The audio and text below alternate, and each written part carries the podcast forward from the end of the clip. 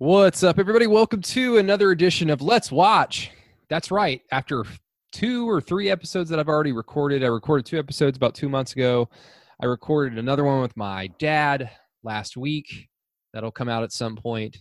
But after three episodes, I finally decided on the title "Let's Watch." So, welcome to the Let's Watch edi- uh, Let's Watch edition, not the Let's JC Watts edition. I can't even talk.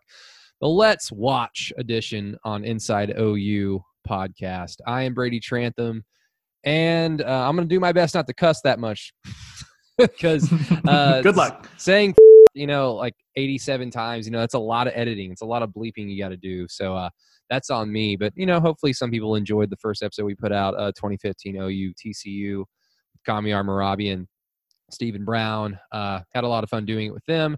Had a lot of fun doing it with my buddy matt my dad even last week. That was fun in an interesting way and now i'm gonna have more fun with my good buddy and co franchise thunder coverage guy now he's gonna be pretty much fun, coverage guy uh, at the franchise when sports uh, come come back to us.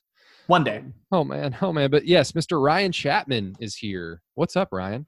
Not much, man. I, I'm just happy for the distraction, honestly, because um, with no sports, it's it's been tough. We kind of got through that first little bit of the quarantine process. The newness is worn off, and now I'm desperately wanting sports back in my life. So thank you for having me on. This is gonna be a ton of fun. I mean, we're doing the we're doing the thing that everybody's doing right now, being stuck in their homes, and you know, there's no basketball going on right now. The regular season would be about about a you know about two weeks left of the regular season at this point. Man, can't believe it. And then we'd be getting ready for the playoffs, and then free agency, trades, draft night, the NFL draft coming up in a few weeks. Apparently, I don't know. Um, in some way, shape, or Allegedly. form. They might be doing it the exact same way we're doing this. I know. Can you imagine a 32 team Zoom lobby of just the GMs? No, and they Just should just they should allow like hundreds of fans to be able to like join the Zoom party so you can see all their live reactions. Just basically people booing uh, Roger Goodell. That would be great. Just on the- camera. The owners should like. I know that Goodell's a representation of the ownership, so they like him, but the owners should do their part and just boo him. Oh just, yeah, just just for us. boo the hell out of him. And what are you, are you going to boo when the Raiders take Kenneth Murray? Yes, I'm going to boo very loud. Um, I'm Why do, why do you hate Kenneth Murray? Real quick, this is the Inside OU podcast. Why do you hate Kenneth Murray? So at the next level, uh, the Raiders. I'm a big Raiders fan. For those of you that don't know, and we need a middle linebacker. We've been playing the sign an old dude who has no time left in his career for five, six years, and I'm Is tired. of is Bill Romanowski too old at this point? Yes, yes, yes. He's past his prime, I think we can say. And so here, here's the thing. I think Kenneth Murray is going to be a great. I think he'd be a great outside linebacker in the league. he would be. An, he would be a great outside linebacker in the league. He would have been a great And- outside linebacker at OU. Yeah, yeah. And I'm just worried that Kenneth, having Tim Kish as his uh, linebackers coach for two years, learning the position, uh, he's just not where I need him to be. Three years. Three years. Or no, you're right. Two years. Yeah. So it he, seemed like three years. it felt like forever. He's just not where I need him to be. I- have some concerns. He tackles too high. I think um, there were still times where he's over pursuing his run fits. It, th- I noticed that in the Bedlam game last year. So that's uh, like I know it takes a long time to undo some of the bad habits, but he, I felt like at times he's one of the most exciting athletes on the board. But in the NFL, you can't make a ton of money. Well, you can make a ton of money, but at the middle linebacker position, you can't just be a pure athlete. You got to be able to know the game, understand it. And he might get there. I'm just worried that for a first round guy, he's not that sure thing at the middle linebacker spot the Raiders need. Uh, the thing I'm most mortified at is that they won't take CeeDee Lamb at 11, though. And if they take a quarterback, I'm going to cry. They'll take Jalen Hurts in the third round just to piss you off. yeah, just No. make me mad.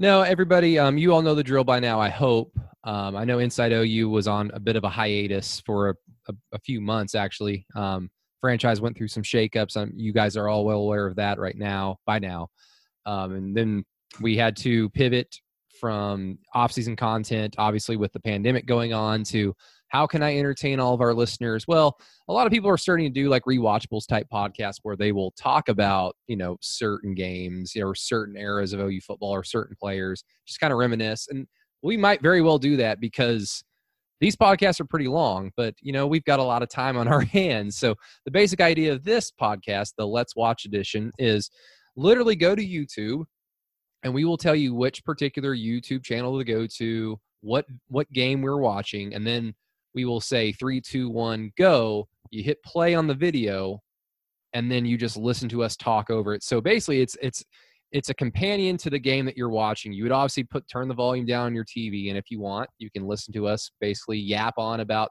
that particular game. And Ryan, um, also, I, I, forgot to mention this. You also uh, co-host the Sideline Warning podcast, which is awesome. Yes, I, yes. I love love listening to you and Christine yap on about the Bachelor and all that jazz. But I'm gonna go ahead and give you the floor right now. You you got to. I, I let my guests choose the games because if I got to choose them, uh, they would all be losses, so that I can just bitch and moan. But this is the fourth game that I've done. This is the third Landry Jones era. This is the third Landry Jones game I'm doing. So just the floor is yours now. So, full disclosure, I was to try and be a little counterculture. I, I kind of asked you what are some of the games you have done because I was going to initially pick a loss because I didn't think that would necessarily be a, a popular thing for Sooner fans to want to relive. But seeing as you've already done some losses, I wanted to pick a few criteria. A game that I was at just because I've been very fortunate in my life that my family put a huge emphasis on what we did as family time was go to OU games. So it's kind of a a selfish, you know, get to relive something fun for me. But this one, I honestly, I just felt like it would be good content. I wanted to pick a game with historical significance too. So we picked, I picked the 2010 Big 12 championship game. This is Oklahoma versus Nebraska. Um, at the time, it was going to be the last Big 12 championship game. This is the last one before the conference realignment happened. So if Nebraska won, they'd be taking the Big 12 crown, flipping the double birds, and getting out of Dodge. Yikes. So, uh, and this one is it's also a fun game just because I felt like uh, I was being a little mean to Brady here. He'd get to have a whole range of emotions, the whole Bob Stoops experience. you have to deal with Landry Jones. There's going to be they're going to get behind early. This was come the pin- back. This was the pinnacle of Landry Jones's career too. This Yeah. was a this was a great Landry Jones game. By the yeah. way. So and, and and honestly, I didn't think Landry played that poorly. I didn't remember Landry playing that poorly in this game either. So it- it's a game that oh, OU's going to get down. They're going to come back. You're going to have to deal with Landry Jones. You're going to have to see a lot of Bob Stoops. So I just felt like this would be a good microcosm of the later portion of the Bob Stoops experience in Oklahoma. So that's that's essentially why I picked this It, one. it's also a good game just because it, being the last OU Nebraska game until they eventually meet again for the um, the anniversary of the game of the century in 2021 in Norman. Um, of course, that might be the first time that we actually have football. Oh no, no! This He is a good. it. This is a good microcosm of the OU Nebraska rivalry because what what do you when you're growing up in Oklahoma and obviously Ryan I'm a little bit older than you um, how old were you for were how old were you for the 2000 and 2001 OU Nebraska games? I So was in- 10 and 11 in 2000 i was four and five Two, so four and five for those games. So you've basically only really been like coherent football wise for one good OU Nebraska game and it's this one yeah essentially You know, so like I got to see the 2000 2001 OU Nebraska games. Those were classics in their own right. Uh, this 2010 OU Nebraska game is right up there because of all the things that you mentioned. Um, but when you grow up in Oklahoma and you learn about the, the rivalry, you basically just get the idea of typically OU typically won these games when it was Switzer versus Osborne, even going back to the Wilkinson days. Uh, Bob Devaney had a lot of success in the 60s. That's when OU kind of fell off before they came back with Switzer. But if you just had to describe OU Nebraska rivalry, like just a run of the mill OU Nebraska game, Nebraska gets up, OU wins, Sooner Magic. You know, it's just like oh, Nebraska gets up, OU comes back, and then Sooner Magic happens. So, um, in a game where Nebraska leads 17 to nothing, and then they lose the game, it's like, hey, that is poetic justice for the final game uh, as conference opponents before they go to uh, the Big Ten. And I was there too with my dad and my cousins Jim and Pat. So uh, it was the first time I was ever in uh, Jerry World, and we were up in the nosebleeds. I don't know about you, but the Nebraska goes up 17 nothing, and I'm watching the game from the nosebleed. I'm watching the field from the nosebleeds, and if you just look straight across the other side, you can see the huge jumbotron. It's just right in front of you. You can't miss it, obviously.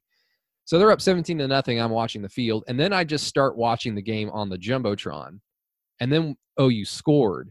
And then I'm like, okay, I'm only just going to watch the game on the Jumbotron. And I watched the rest of the game on the TV screen inside the stadium nice until OU won the game. So that was my big superstitious thing. Um, uh, yeah, that's it was a fun trip, but man, it's still weird that that's the last time OU Nebraska played. Yeah, and I have a superstitious story from this game as well. I'll Go- probably wait till we get into the game um, Nice. so I can pinpoint the exact play that it happens. But when the turnaround happened, I actually had gone to the bathroom, and so I remember hearing um, the specific play happen while I was in the bathroom, just over the you know in stadium um, piping in of the radio call. And so I actually debated not going back to my seat because I didn't go back to the seat for the ensuing drive. And uh, so we can kind of get into that when it happens. But uh, I, I almost uh, didn't even watch the game because I've always been super, very superstitious. So uh, this this game is just also fun for me because actually it was my third memory of OU Nebraska. I obviously remember the 2008 game where it's 21 nothing before anyone even blinks. And I remember thinking to myself, this is what Nebraska is. I thought like I've been taught my whole life this is a huge deal. What the heck? And then coming off the 2009 game, I froze my ass off in Lincoln watching Landry throw, I believe, five interceptions and Ndamukong Suh run oh, riot. yeah. And the last great Oklahoma defense just be like, can we get any help at all? So when it when uh, Nebraska went up 17 nothing in this game, I was like, here we go again. Flashbacks to Lincoln, not a fun time. So yeah, like 2005, OU Nebraska in Lincoln was it was a good game, um, but it was a good game between two average teams. That was the game Adrian Peterson came back from injury his sophomore year. That's the last time OU ever won in Lincoln, and it was the first time they had won in Lincoln since I think 1986 or 87, uh, the Patrick Collins game when he did the bow. Um, so just weird. It's a weird little rivalry that OU somewhat dominates. I think they have the the series lead by nine or eleven. It's something like that. Uh, but yeah, without further ado, uh, Ryan, go ahead and tell everybody what particular YouTube channel, what video that they need to click, and then this one's kind of weird because this one has all the pregame fanfare and all that stuff. Okay, so everyone on YouTube, type in 2010 Big 12 championship game. That is what pops up. Now, there are two streams of this game essentially on YouTube.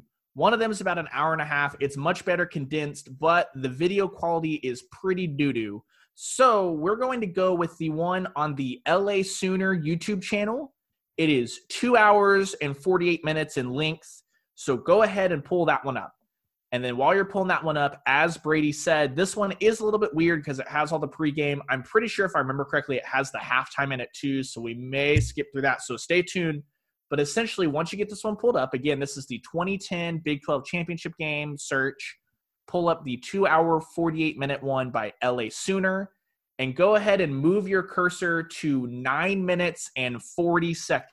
It's 940 that is ultimately where we are going to press play from as that is the opening kickoff so i'll give you a few seconds to do that one last time la sooner 2010 big 12 championship game it's about two hours 40 something minutes and you're pulling it up to the 940 mark Yeah, it's right when the Nebraska kicker starts moving forward to kick the ball. So um, I guess are you ready, Ryan? i'm ready Okay, everybody out there listening in uh, podcast land, 2010 OU Nebraska Big 12 Championship. Let's do this shit. Three, two, one, play. And obviously, for people watching the game on YouTube, wherever, um, if you get a random commercial, just hit pause on the on the podcast, and then we'll just come back right with you. Because that's happened. That's ha- already happened to me, but it happened to you already ha- not not in this one. The one I did with my gotcha. dad, you know, was was kind of weird. nice And um, oh yeah, let's, let's start the game off with a flag. start off with a start off with a flag is that old Mossis Madu? It's Mossis Madu senior year. This was norman high norman high's own Mossis Madu. this was such a good OU team. This was such a good OU team. You've got Ryan Broyles, obviously. You got Landry Jones as a sophomore, and in my opinion, the best his best year as a starting quarterback. yeah i agree Uh, a lot of that, a lot of that kind of goes to the fact that Demarco Murray's back there. Demarco Murray is just the engine that makes the uh, the cog that makes the engine go with this offense. You got a pretty good offensive line. You got Kenny Stills as a true freshman, Trey Millard. You've got a pretty salty defense. I mean, obviously they they lose Gerald McCoy from a year prior, and that's going to make them a little bit worse. But they're still pretty damn good, like they were the year before. But this was this was it. 2011, 2012, 2013, I know had a good ending. 2014 was awful. But basically, from 2011 to 2014, OU fell off from where they were at, at- this moment right now. Yeah, and uh, made me a little happy there as we got to see a uh, cameo by our our coworker Gabe Ikard. Gabe Ikard got that got in there. So Yeah, is he still left guard? He's not. Is he or is he? No, because Ben Habern's the center this year in the in 2011. Yeah, I, I'm pretty sure he's still rolling out at guard, but uh, just a, just a lot of fun. And this offense was just fun to watch. This is before, I guess, the book kind of got out on Landry. That really all you had to do was was get anywhere near his feet, and you were probably going to get the ball thrown directly to you. As he, I mean, just even on that play, like he he throws off balance. Demarco's open. He's got minimal pressure. He doesn't need to. He just jumped up in the air and threw an inaccurate pass. And I like, just, what a guy by Demarco. What a guy by Demarco Murray to pat his chest and say "my bad" as if that was his fault at all. I'm sorry, I don't have a 60 inch vertical. That's my yeah, bad. that's on me, bro. I shouldn't But have done. I shouldn't have done yoga in the off season. I should have just jumped more.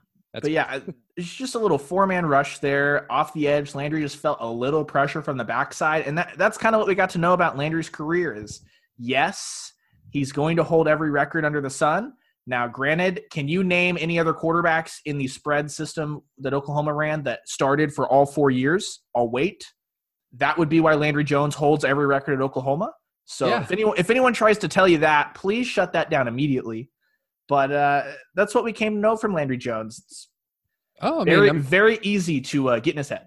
I might I might have to reveal the the stat a palooza that I dropped on you on a random phone Oh call yes, about Yes, it was- Landry Jones. I, I, took a, that. I took a deep dive on Landry Jones numbers because I get tired of seeing that argument. Like I, there are people that defend him at the detriment of other players. Like you can like Landry Jones, but that was the the quarterback when you were like in that prime. Like I'm starting to like football age. I get it. Um, there are a few, there are a bunch of athletes that aren't very good, but they're Ontei Jones, for instance, he was on the 2000 team. I think he's one of the most underrated players in Oklahoma football history. He was such a badass, but I don't know if I have that same opinion if I am 18 instead of 10, or if Yeah. I'm 25 years old instead of 10. So that's just the way it is. But Well, no, Roy Helu Jr., who I thought was going to be really good with the Redskins, but uh, straight up the middle. yeah. I, and just back to the Landry Jones thing, real quick. Yesterday on Twitter, I saw someone saying that you know, just in an offhanded comment as part of something else, they basically were like, you know, one day Landry will get the respect he deserves, and then they kind of went off on their other stuff. and I'm just res- like, what, what respect just like, does he I- deserve? I, I think I accurately accurately respect Landry Jones. He was a fine quarterback. He's not up to the OU standard. He feasted on. Uh, this was the beginning of bad Big Twelve defense. Oh yeah, the, Texas And- fell off. Yeah, and so he basically just put up video game numbers in a system that I'm sorry, but every OU quarterback just about has put up video game numbers. He's just the only one that's started for four years because he wasn't good enough to go to the league. So No, I mean Yeah. people like when people like Landry Jones stands. The first thing that they'll say, like one of the first things that they'll say that isn't a number, like like he holds like the touchdown record or the yards record or whatever at OU. He was undefeated against Texas. Okay, you need to leave that shit at the door. If you're not going to count the 98% of the game that he played against Texas as a true freshman because Sam got hurt on the third or fourth play on offense, then that Yeah. you've got problems. Like yes, technically he doesn't get that L, but guess what? If you're going to say, well, he never beat, he never lost to Texas. Okay, that's cool. There have been bad Texas teams that have beaten good OU teams, so yeah, he deserves credit for that. But he wasn't undefeated against Oklahoma State, so it's Yeah, like, what what are we doing here? I I don't understand the psyche. Like you don't have to love every single OU player ever. Also, I'm not a big Landry Jones fan, but I'll acknowledge he was pretty damn good. But he's not up to the standard that we've come to expect at Oklahoma. And I'm sorry, but I can't see how anyone can watch Baker Mayfield, Kyler Murray, Sam Bradford, any of those guys play, and then try to tell me with a straight face that he's the best signal caller to ever set foot on Owen Field. It's just, it's not true. I mean, people are going to have the same kind of idea with with Jalen Hurts. He's he's a polarizing personality as a quarterback. Like you either you either like him. Like I, I happen to kind of like Jalen Hurts for some weird reason. I haven't really been able to pinpoint as to why, but again, I think a lot of Jalen Hurts' positives. You're going to see that if we have a football season this year and Spencer Rattler kicks ass, I think you can give some of that credit to Jalen Hurts. If Jalen Hurts isn't here, maybe Spencer Rattler, Spencer Rattler doesn't kick ass as much. Um, Landry Jones is kind of in the same vein in that like people like him or people just vehemently do, despise him. I don't despise him. I'm just here to. I'm just a truther. like Yeah. okay, like yes, I see those gaudy numbers. I see everything, but to me, basically, when uh, from 2011, 2012, his final two years, if OU played somebody with equal or better talent, OU lost. Yeah. This 2010 team was just too damn talented. And Nebraska, I mean, they're currently 13th in this game, and they're good. They're like at one point, I think they were a top five team before they kind of fell off, but they're good. But uh, OU still the more talented team of these two. And yeah, this is the yeah. height of Bo Pelini's powers. oh gosh, current Youngstown, Jeremy Beal. Or is that Frank Alexander? Looks like Frank. That's Frank. See, like defensive ends, Frank Alexander, Jeremy Beal. Jeremy Beal, great OU defensive oh player. hell, it was Macon. Oh yeah, this is like Price Macon's best game ever. This is like the Yeah. only game he ever like he was ever like on a box score. Yeah, it was. Yeah, I think he This- forced like two or three fumbles and had a sack. Like he kicked ass this game. this is one of Taylor Martinez's like seven years in college too, which makes it hard to place at times. And isn't his uh, younger brother at Nebraska right now, or is his last name just Martinez? His name's Martinez. I have no idea if they're related at all. Oh my gosh. Well, they kind of- that. They they both suck at throwing. So I mean, Yeah. that, I mean, the fact that their last name is Martinez, like I, I was like, oh yeah, maybe that's why. Yeah, I, I I just had a double take when I saw it for the first time because I was like, "Holy crap! There's another. Like, is it the same guy? what is? is he back? They meta- grant him four more years? He's got the Jason White red shirt. He's Yes. just not gonna leave. Never, ever, ever gonna leave. No, Uh, but a- again, like it, it uh, to put it in a positive perspective, we're over here trying to say that Landry is not the OU standard. Um, every every team in that conference in this conference at that time would have loved to have Lan- Texas with Landry Jones would have been pretty damn good Yeah, with Oh, their absolutely. talent. Yeah, they would have been they would have been a 10, 11 win team like OU was basically. So I- Landry's good. Like, don't don't get me wrong, Landry's good. He's just uh uh not the standard.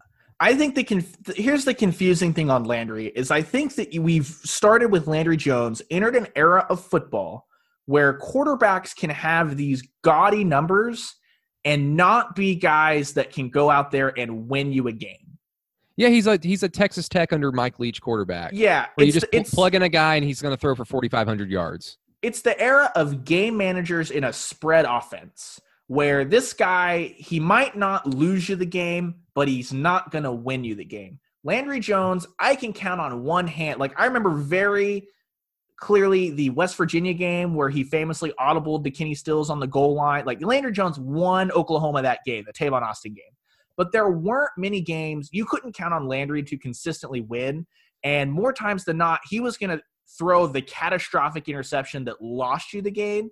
And so I think it's hard. Like if Landry came along nowadays, I think we would have a much easier time rationalizing what we saw out of him. Yeah. But he's just not a dude that was gonna. You knew that Oklahoma couldn't win a national title with Landry Jones.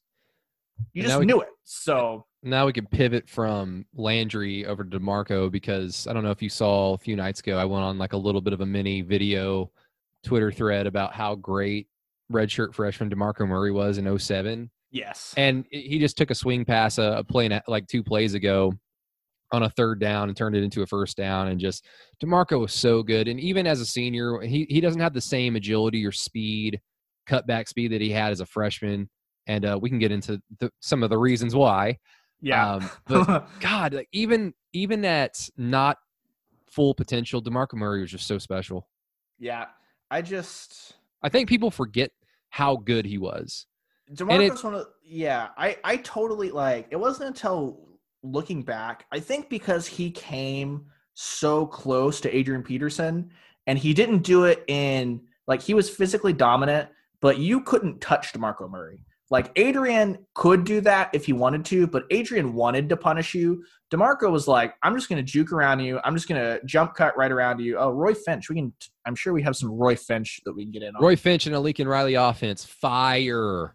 Well, that's if he could if see if he could digest the playbook. Well, that's I'll- that's that's true. But Lincoln, you know, he, he'd probably think, okay, he'd probably just color like he'd get a playbook and color pictures in like Yeah. red crayon. Like this is what I want you to do, Roy. Okay, Roy, you've got two plays. We only use you on these two plays. The defense knows it's coming. They can't stop it. run that But, little uh, cool angle route. You run to the you run to the tackle and then you cut immediately upfield. Yeah, You my never uh, stop it.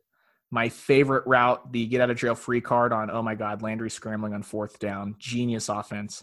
Um, but my favorite get out of jail free card on NCAA video games is that route that you're talking about there with Roy Finch. Yeah. They ran it in the Sugar Bowl against Alabama on a big third down, and Trevor Knight hit him for like a 25 yard gain. It's like, where is where has this been? Yeah, yeah. I'm just like, oh, creativity. Imagine that. Woohoo!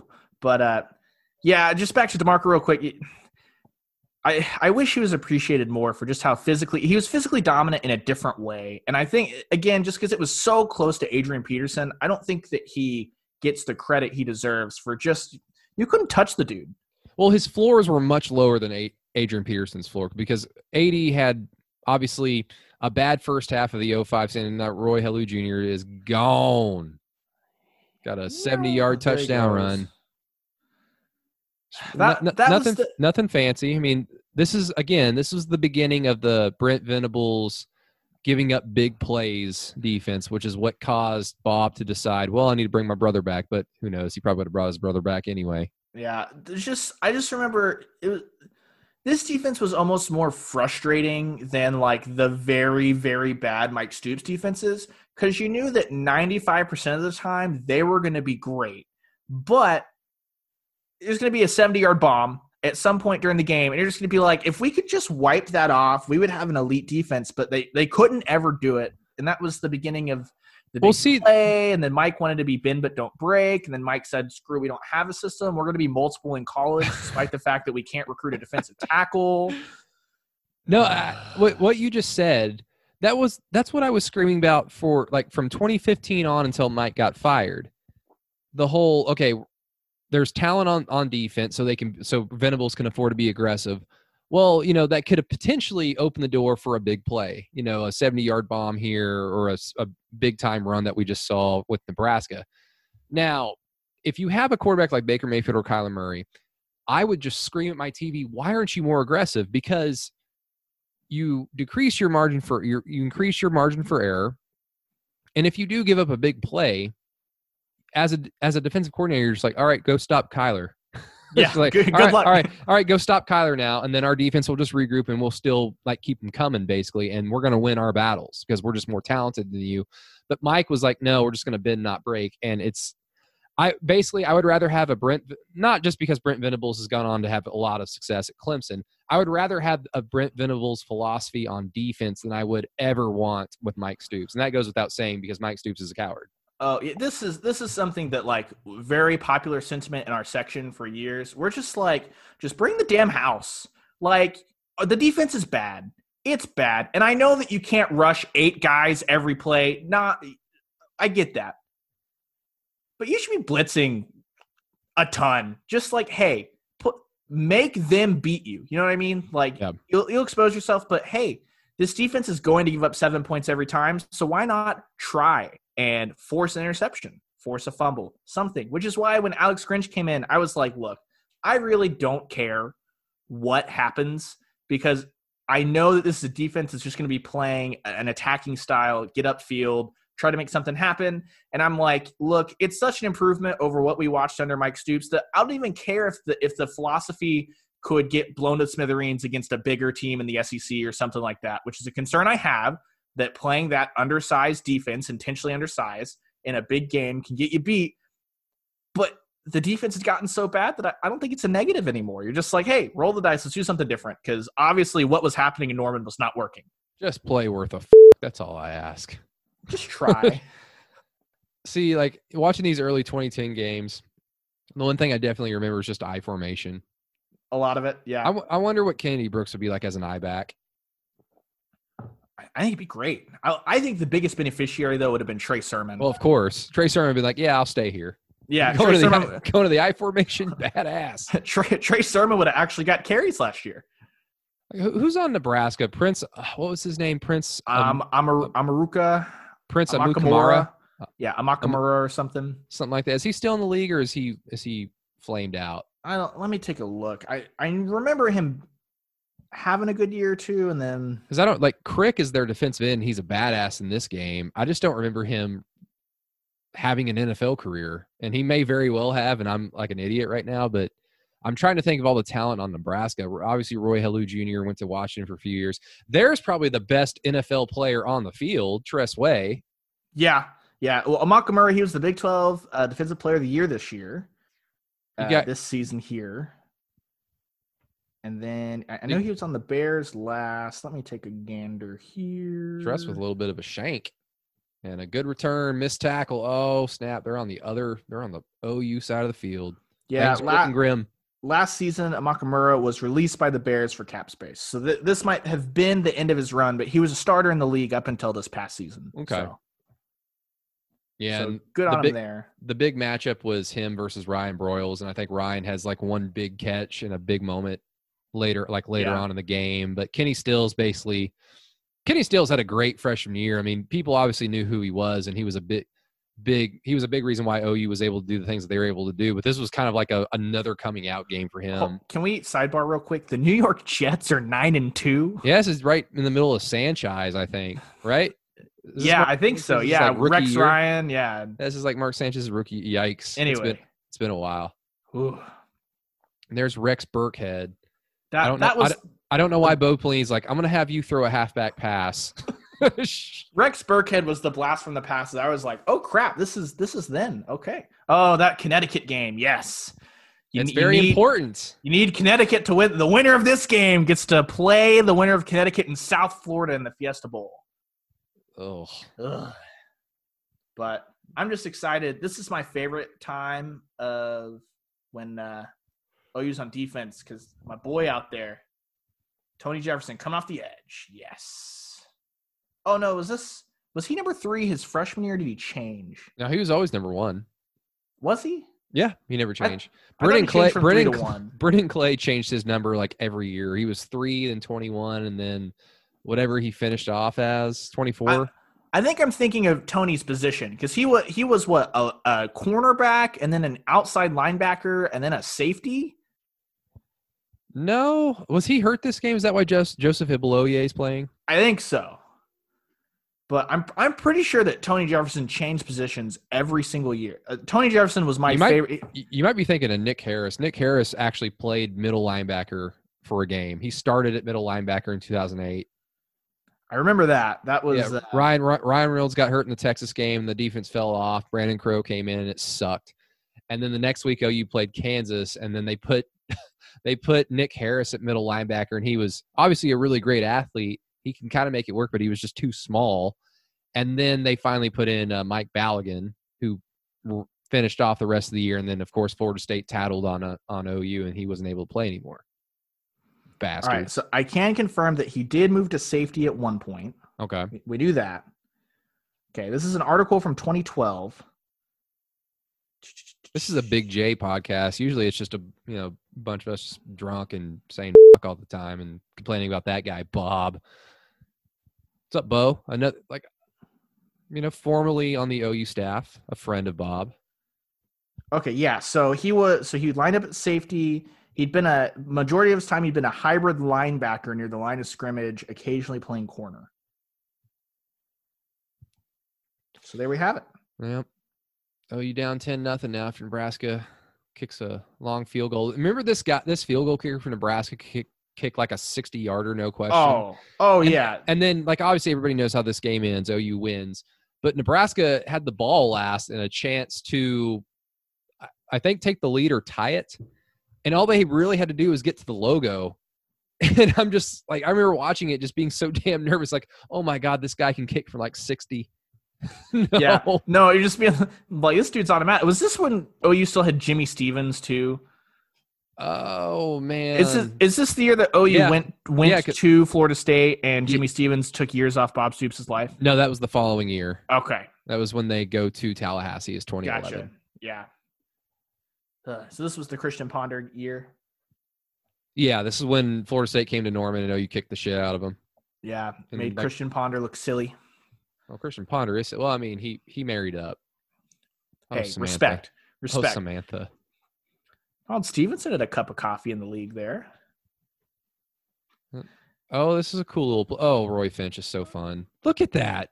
I just I remember finally getting closure when when Gabe Ikard uh, came to the franchise, and finally he told a story. Now I may be getting the names wrong, so bear with me. But it was some variation of Roy Finch was in practice, and they had a screenplay, and I think it was uh, Lion for the screen was going left, and Ram for the screen is going right. Mhm. They called Ram, and Finch went to the left in practice. And Gabe said that when he came back over, he's like, I thought he said lamb. And Gabe was like, dude, lamb is not even in the playbook. It is lion or it's ram. It's not like lamb's not an option. And then I was like, ah, I get it now. That is thought- why Roy Finch didn't get the carries. I thought he said lamb, and now I'm hungry. Just he's actually a soothsayer, and he was uh, calling for CeeDee Lamb oh yeah, years and years before. and Roy Finch also, Also, not not a very good pass protection, yeah. yeah, not very good in pass protection at all. well, that's what happens when you are what five five. Yeah, now he's in jail. Poor Roy. Well, I mean, he's kind of a piece of crap, man. I think he I think he uh, beat his girlfriend or his wife. I think it had to do with beating a woman, though. Yeah, I could be wrong. let's Like we did the we did the OUTCU game, and like the first thirty minutes was us like, is Trevone Boykin in jail? I don't want to like get that wrong. And then we're like, oh, he's been to jail multiple times. He's now currently serving time. He faces kidnapping chart. Okay, so this is from February twenty eighth What? Of twenty nineteen. This is hashtag No, Florida okay. stories because this is in Florida, right? He's from Florida. No, but it, I, I'm pretty sure it happened in Edmond because I remember. So Roy Finch was having, yeah, yeah, no, I remember he was having a breakout year in the CFL. He was mostly a special teams guy, but yeah, so he was this CFL Special Teams Player of the Year in 2017, and then so he went to a treatment program after being arrested in Edmond last year. So this is in 2018. Also, shout out to the Oklahomans, the Oklahomans article. So, or do we not shout them out on the station? Whatever. Oh, we can shout out them. shout out them. Grr. Yeah. Yeah, okay. So Finch was arrested again, though, this month, so February 2019, after a girlfriend accused him of punching her two or three times and refusing to let her leave. So then he was then charged with kidnapping and domestic abuse. Then he was charged with battery upon a police officer, resisting arrest and possession of marijuana. And then the kidnapping charge hit. So, Oh, so I- I I- imagine. I thought kidnapping was allowed. Is probably what Roy Finch said to his lawyer. Ah, I I see. di- he didn't read the playbook. So I imagine the kidnapping charge was for holding the girl, like not allowing the girlfriend to leave Yeah. The room. So there you have it. God, this defense was fun, man. Ronnell Ron- Lewis. Oh yeah, we already like jizzed about Ronnell Lewis in the in the um oh, what was it the uh, Florida State game that I watched with my dad. Like he's he's Is he- so he's so good. He's so talented. But kind of in the same vein with Roy Finch in that he just the the playbook. It's, I- it's what it seems like to me, unless Gabe has told a similar story. Well, I think that for him it's a struggle because. Correct me if I'm wrong. I'm pretty sure he played seven on seven football in high he played, school. he, played eight man football and eight man football. There you go. Yeah, because it was so small. So I imagine that might be tough just to get acclimated oh, yeah. after like you know everything you've done has been for eight man football. But I think that's why he was so gifted on kick coverage because it's as simple as get down there and just knock the shit out of somebody. Yeah, if you just gave him a simple like a simple like mission, he'd go do it and he'd kick ass at it. And every time he get, every, he's such a sure-handed tackler, and then he brings the he brings the pain. So it's like one of those things. Like that's the next step for an Alex Grinch defense. Is obviously you need to maintain that consistency, but at some point you need to be like a bunch of badasses out there. You can't just be like, well, it's all about effort and and like energy. It's like okay, at some point you need to remember that you're OU and that you're just better than everybody that you're playing, and just Yeah. act like it. Like, At be some the point, baddest motherfucker on the on the field, which Ronnell Lewis was. I just that defense. I imagine the trash talk was pretty great from that defense too. You had Frank, Travis, Ronnell. Like, who's gonna blow up to any one of those guys? And like, like you're gonna talk, but but those guys can back it up. Austin Box, Rest in peace. Colvin. What could have been? Yeah, Yeah, there's so much NFL talent on this team. I mean, Quentin Carter played in the league for about four or five years. yeah. He had a he with the uh, Broncos for a while. I, I remember he was very easy to spot as he was the only man on that defense with dreads. and seriously, so they, it was a lot of fun because uh, Ryan Broyles with wow, another fumble. doing his best Mark Bradley impression. Bro. Oh God. Yeah. Yikes. man. I, Nebraska I'd- comes up with this one, right? No, okay. I would have to lose a bet to like do a let's watch of the 2005 Orange Bowl. and thankfully that was that period of time that I was so young that I like I remember the score. I remember being shocked. I don't remember the game. I've never gone back to watch it and similar to you, I don't want to. You know, to me, it, it's on a much lower level of like whenever you're watching like movies or you're reading a story about um, a child that grew up in some war torn country or like in the middle of World War II, and it's basically like, you know, a ten year old is seeing like the the Blitz, Yeah. you know, from a ten year old's perspective, and they had to grow up in that, you know, and like they became adults in all, in a lot of ways than most ten year olds. I had to become an adult at fourteen and just fourteen or fifteen years old and just realize, just take that, you know, on the chin and just oh god it was so it was so hard jason white didn't deserve to go out like that mark clayton didn't deserve to go out like that adrian Adrian Peterson, Adrian Peterson should never be associated with a game like that. no So lopsided in that direction. god can bob stoops man Cameron Kenney though, he was up and down, man. cameron kenney could not catch No, in 2009 and then he became a very sure-handed uh, possession, receiver. guy Yeah. even though his be- biggest play as a sooner was the uh, catch and run against oklahoma state a uh, week before this which I was at that game in Stillwater. That was that was a fun game. Sorry, the uh the Landry Jones just scrambling and sliding. Was that the game that uh it was like a big long pass to James Hanna? And, then they were, and then OSU returns the next kickoff for a touchdown. yeah, return, yeah, I remember that one too. Yeah, It's tied at 41, and then like two plays later, they throw to Cameron Kenney, and he runs 70 yards. yeah, that was my first ever trip to Stillwater, and uh that was fun because it's just uh the the stadium was like it emptied basically, like started the process of emptying after the James Hanna touchdown, and then immediately the kickoff, everyone like is scrambling back to their seats, and then Cameron Kenney sends them home officially. There's such children. Demarco Murray oh my gosh, doing fun stuff. just trucking. Running backs look cool when they're when they've got a single digit number. It's just, it looks so cool. running backs and defensive linemen. Put a single digit. Although, if you're going to be a defensive lineman with a single digit number, you better be uh, a badass. So they just showed Kevin Wilson. Let, let, us talk about Kevin Wilson for a second. Kevin Wilson's going to be remembered like in turn like the offensive coordinator annals in the annals The annals. the annals of offensive oh, it's coordinator Carl history. Pelini. Oh no! Oh yikes! Stop hiring your family, coach. Quit it! Stop, stop doing it. Lincoln That Riley. was- Lincoln Riley said no to Garrett. I was Lincoln's got a brain. happened. Yeah. Yes. Um, so Kevin Wilson obviously going to be remembered for the 2008 offense, the no huddle scheme.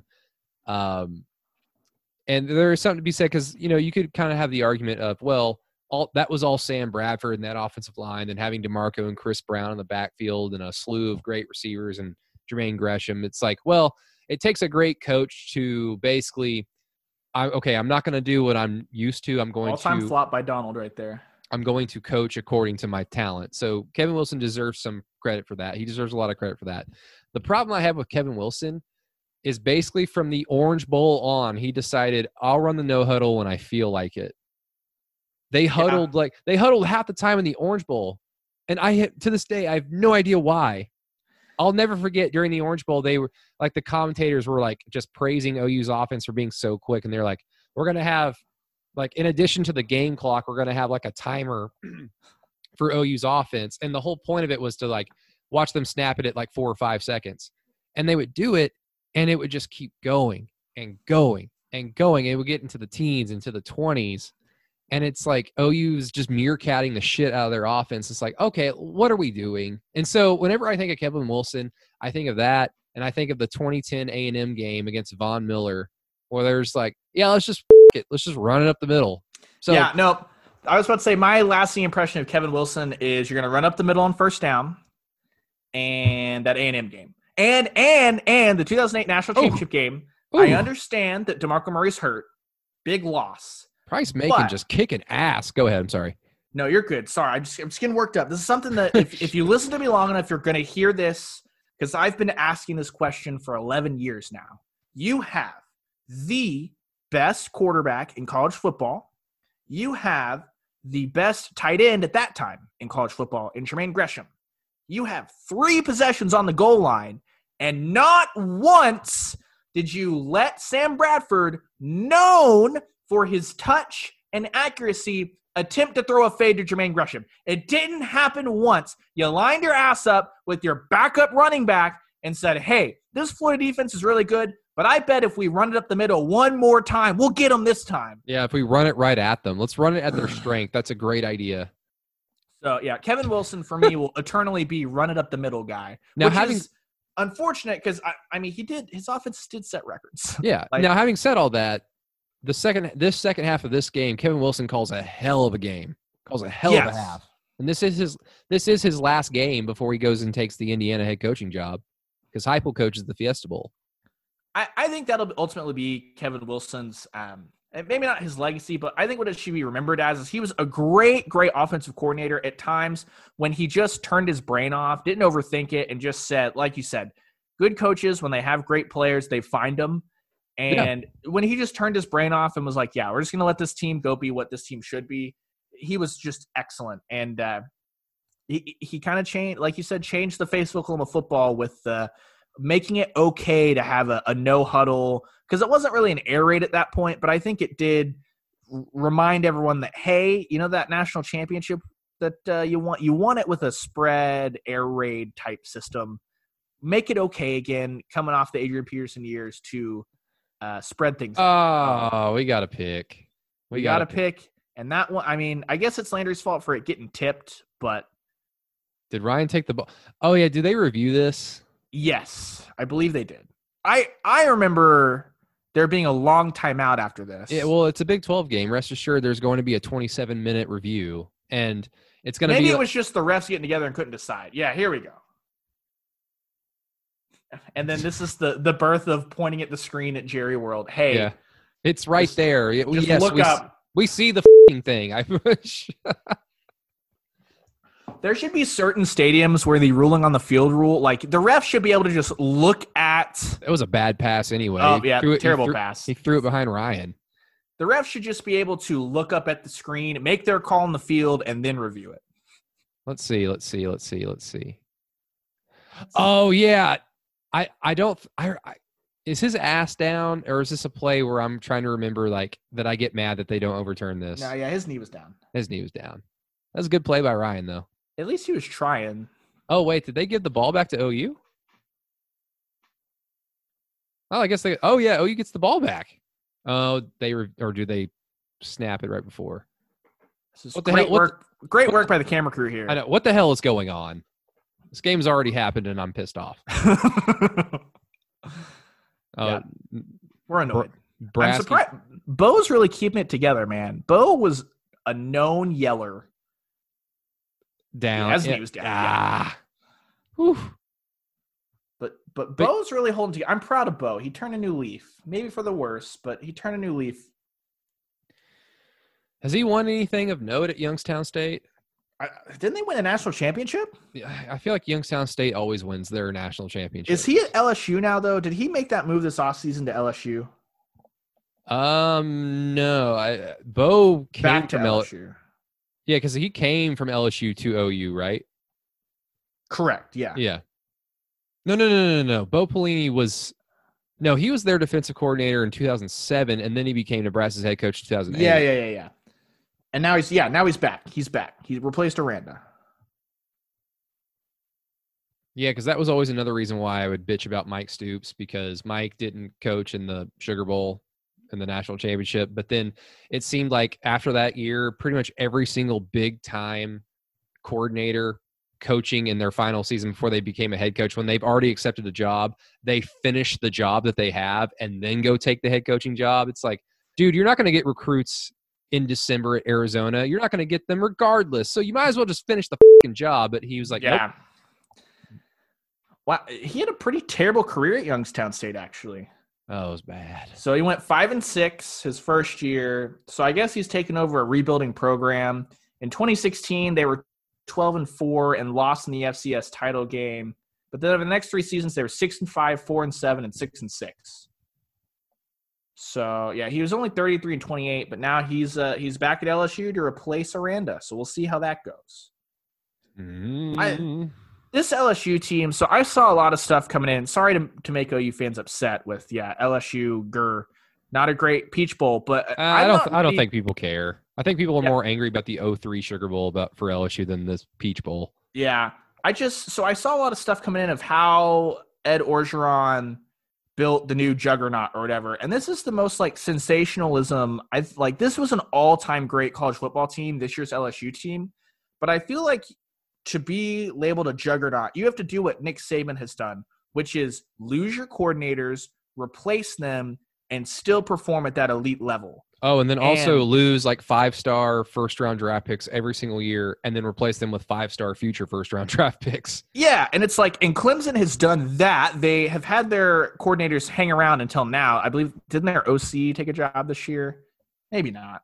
But uh, Um, LSU's oh Joe Brady went to the Panthers. well, the, I, I'm talking Clemson for a oh second. Clemson. Oh. Because Clemson, they've replaced huge players, but they haven't had the coaching turnover. That's been one of the more remarkable things. Is the Clemson staff has really stayed together. It's but I think they're- Yeah, Yeah. I think their OC may have gone this year. But LSU, like, again, this is an all time great LSU team. But until Orgeron proves, A, that it just wasn't a fluke, basically, that he had one great year, but until he can show that he replaces Brady and Aranda and all that stuff, I, I'm not ready to call them a juggernaut. Now, if they go out these next two or three years and are incredible, sure, absolutely. But I, I just, it's hard to label them a juggernaut after one excellent season. Toby Rowland was just in the background on the sideline. This is still Bob Barry Sr. No, I mean LSU. They're not going to be good next year just because they're not going to have a they're not going to have a Joe Burrow under center. I mean that's it. Yeah. They caught lightning in a bottle, and credit to them. Like you know, Orgeron went outside of himself and made necessary hires because okay, this is my philosophy, but that's not necessarily going to work with this team. So let me go outside of myself and hire the best guys and some up and comers that takes a great coach. So he did a fantastic job, but the staying power and, and to become a dynasty, yeah, you're right. Like they're not Bama yet, but time will tell. But they're not going to be good next year. They lost too damn much. They're not going to have a, a good quarterback. Yeah. And I, I, I think Aranda, I think Aranda is going to be really good at Baylor. Now, again, making the jump from coordinator to head coach, kind of a wild card. It's hard to really tell until you see it, but I just, it's hard for me to believe that you were that good as a defensive coordinator because I've thought he's been one of the best coordinators in the country for, yeah, as long as he's been there. And Yeah.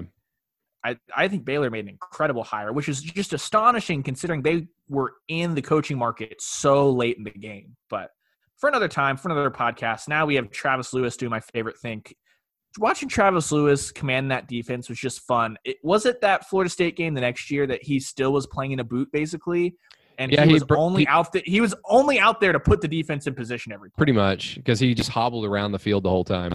Because he because he what broke his foot during the Oklahoma drill on like the first day of fall practice because they rolled out the Oklahoma drill for the ESPN cameras doing a special on him. Yeah, and he didn't play the first game against Tulsa. And then it was like, oh, he's not going to play. He's not going to play. And then the game starts and he's on the field. yeah. Yep, yep, yep. And now we got Rex, Rex Burkhead. it's the eye back. Sexy Rexy. under in the shotgun. Jonathan Sexy Nelson, Rexy. fast as hell. Looks like oh, you just picked up a commit on the Twitter machine. Who who they get? Because picked Lincoln up Jordan Jordan Mukes, Jordan Mukes. 2021 defensive back from Choctaw, safety from Choctaw. So shout out to a friend of the franchise, Bob Przybylo, for being on top of that. Uh, Mukes just tweeted out two minutes ago, and per Bob Przybylo, um, one of the eyeballs from last week. Yeah, Mukes. I don't know. I don't. I'm not a recruiting savant. Let me. Same. You do you want to know his uh, other high offers? And this is a problem. North Texas, SMU, Southern Miss, Texas Tech, Oklahoma State, Tulsa. Yeah, I'll I'll wait. I'll wait to get excited. Yeah, And really, I I'll wait. I'll wait. I'll, I'll wait to get excited for any recruit because I don't know if we're gonna have football this year. yeah, yeah. But uh, the, the other side of that is, on one hand, I, I totally agree with you. But um, by all measurements, it seems that uh, this defensive staff in the last recruiting cycle made really good evaluations. They were in on Watts and Manning yes. um, Yes. very, very early, you know, guys like that. And with Grinch being the safeties coach and stuff like that, Um, I'll go ahead and give him the benefit of the doubt. Being an Oklahoma guy, sometimes those Oklahoma guys, other teams wait for Oklahoma to say, "Hey, does Oklahoma think they're?" It's kind of a, a weird waiting game. As Oklahoma's doing that with some of the other, not necessarily that that's how it plays out, but uh, Yeah. it feels like everyone's kind of waiting on each other to be like, "Is this legit or not?" yeah, But- I mean, the biggest biggest example I can think of with that would be like Creed Humphrey. I think he was kind of committed to A and M. yeah, OU Yeah. really pushed hard late, and then Alabama gave him an offer because Yeah. you know because they they saw it too. So, mean, yeah, I'm, it's great to get the top three five players in the state. Like you got to do that. Whether or not they be it doesn't guarantee that they're going to be anything though. So I mean, Yeah, it's just I think it's the just most it's, it's just a talent gap. It's just the reality. I think the most important thing is the momentum and the perception of during this off time, you know, OU kind of has built their recruiting calendar around the spring game. So for there to be no spring game and OU to still be because there were what three eyeballs out and then now so this is two eyeballs left after this and oh Wide the not- wide open. open. Yeah, nobody around. Shocking. But uh st- I just think it's good good for the momentum of recruiting to still keep that going, even if it is an in-state guy who may or may not do much. Oh, look at those ears of corn, lovely. Corn's not good for your digestive system. Yeah, but I love it. It's good though. I love it so much. I kind of have Again, the, people uh, out there that are short on toilet paper, just buy corn on the cob, eat the corn on the cob, enjoy that, but keep the cob, and I'll let you do the rest. I've I've always like general rule of thumb: if you're eating a food that can be distinguishable in your stool, probably not the best thing for your digestive tract. but sorry for anyone uh, nibbling on some dinner while watching Rex Burkhead rip apart the Oklahoma defense. But uh, Rex Burkhead. fact of life, you know. Ugh. So there you go, Goodness. 17-0. There's your Bob Stoops in a big game for you. Oh, Affleck trivia question: Did you get that? Who has won the most games Oklahoma Nebraska since '96? we get it Um, I think, right? are, aren't they tied going into this game, or is it? it I mean, obviously, Nebraska in '96 they lost the first Big 12 championship game against Texas, and they won Well, '97. then they listed to A&M. no, they lost to Texas and Priest Okay. Holmes. There's Okay. and they're not catching the priest. I think is what Brent Musburger said. Um, 97 they won it with uh, Scott Frost at quarterback. 98 wasn't that the Texas A&M upset of Kansas State? Yeah, because I remember A&M grabbed one of the early ones and then has been irrelevant since then. Yeah. Uh, well, they're, they that's what they are. The Um, tale of A&M football. I think Nebraska won it in 99. I'm not sure. Oh, big play! Oh, UConn. Oh, UConn! to the Fiesta Bowl with you. Didn't they rank them? Because Yeah, they were ranked 25th. Well, I'm pretty sure everyone was like, okay, yeah, Connecticut seven and four is in pole position to make the Fiesta Bowl. Yes. oh, okay. Let's let's. On that note, let's get into the Landry Jones stat dive that I jumped into. So, this is what I came across. So I looked at his wins and losses and tallied that he had played, and this is important, 20 opponents that were ranked at the time that they played Oklahoma.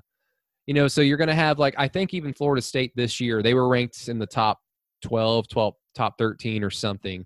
Yeah. OU destroys them. They ended up lo- losing like three or four games that year. I don't think they were ranked at the end of the year. So obviously, Florida State, when they played them, they were top 15, but they're not really a top 15 team. But at the time that Landry played an opponent, he played 20 ranked opponents at his time at OU as the starting quarterback. His record against those tw- um, 20 teams, 13 and 7. And when you just say it kind of as a blanket statement, it's like, hey, it's not bad. Like knowing what Landry Jones's career was, hey, that's pretty good. You have more wins against ranked opponents than losses. That's good. Right. 13 and 7. So let's go ahead and mention three of those wins came against bad to awful Texas teams. That were very overrated because Yeah, like-. Uh, 2010, 2011, 2012 wins against Texas. And I believe Texas went 5 and 7, 8 Hold on and 4. ball, DeMarco. five and seven, eight and four, and nine and four in those three years respectively. Yikes! But you know those are three. Those are three wins that you can kind of take off. One of them, another one, UConn. Just what we just mentioned, ranked got- not ranked during championship week, but then they get ranked 25th just because they're in a BCS bowl because they made it contractually. Oh, look- if you look at the ticker across the bottom there, the uh, Atlanta Hawks are beating the Miami Heat. Is that the Joe Johnson Hawks? Oh, here Uh, we go. Here we go. Kenny Stills going deep. and he got it. Woo! Boom. And just like that, Oklahoma's back on.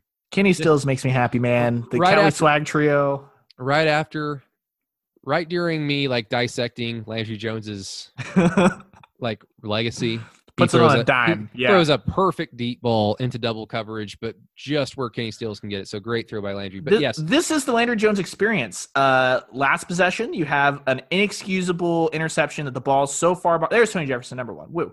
The ball is so far behind Ryan Broyles, it gets tipped up, and then he comes back and, and does that, and and that's Landry Jones, everybody. But carry on, carry on. a little, a little bit of emotion from Landry. He almost smiled. He almost had a human emotion. No, so again, 13 and 7 against ranked opponents. Three of those wins coming against bad to average Texas teams. Another one coming in the Fiesta Bowl this following uh the following game after this. They were ranked 25th. And then another one of those wins came against Tech or Kansas in 2009. And at the time Kansas was ranked 24th. They ended up going 5 and 7 that year. So Not good. five five of those 13 wins are pretty garbage. They're pretty garbage. Now, you're you're probably over there asking yourself, well, how come you just use an example like Florida State where they were ranked high when OU beat the crap out of them, and then they weren't ranked later on in the year because they ended up being a bad team? Why aren't you using that? Well, it's because well, I mean, it's Florida State. It's a, it's a different opponent. They're not in conference. They obviously have talent. Texas has talent. I'm not taking anything away from it, but I mean, those were overmatched teams. And again, it just goes back into the the idea I had w- during the Landry Jones era. If OU is more talented than the teams that they're playing, they're going to win. If the, their opponent has equal to a little bit better talent than them, OU is going to lose. And if you look at the the ranked opponent win loss record, and then with all the caveats, it makes that much more sense.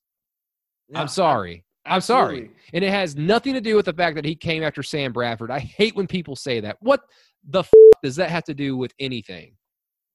Yeah, I College, college football fans understand the cycle. You get to you get to love a player for like a, a year or two, and then they're gone, and then you replace them with somebody else.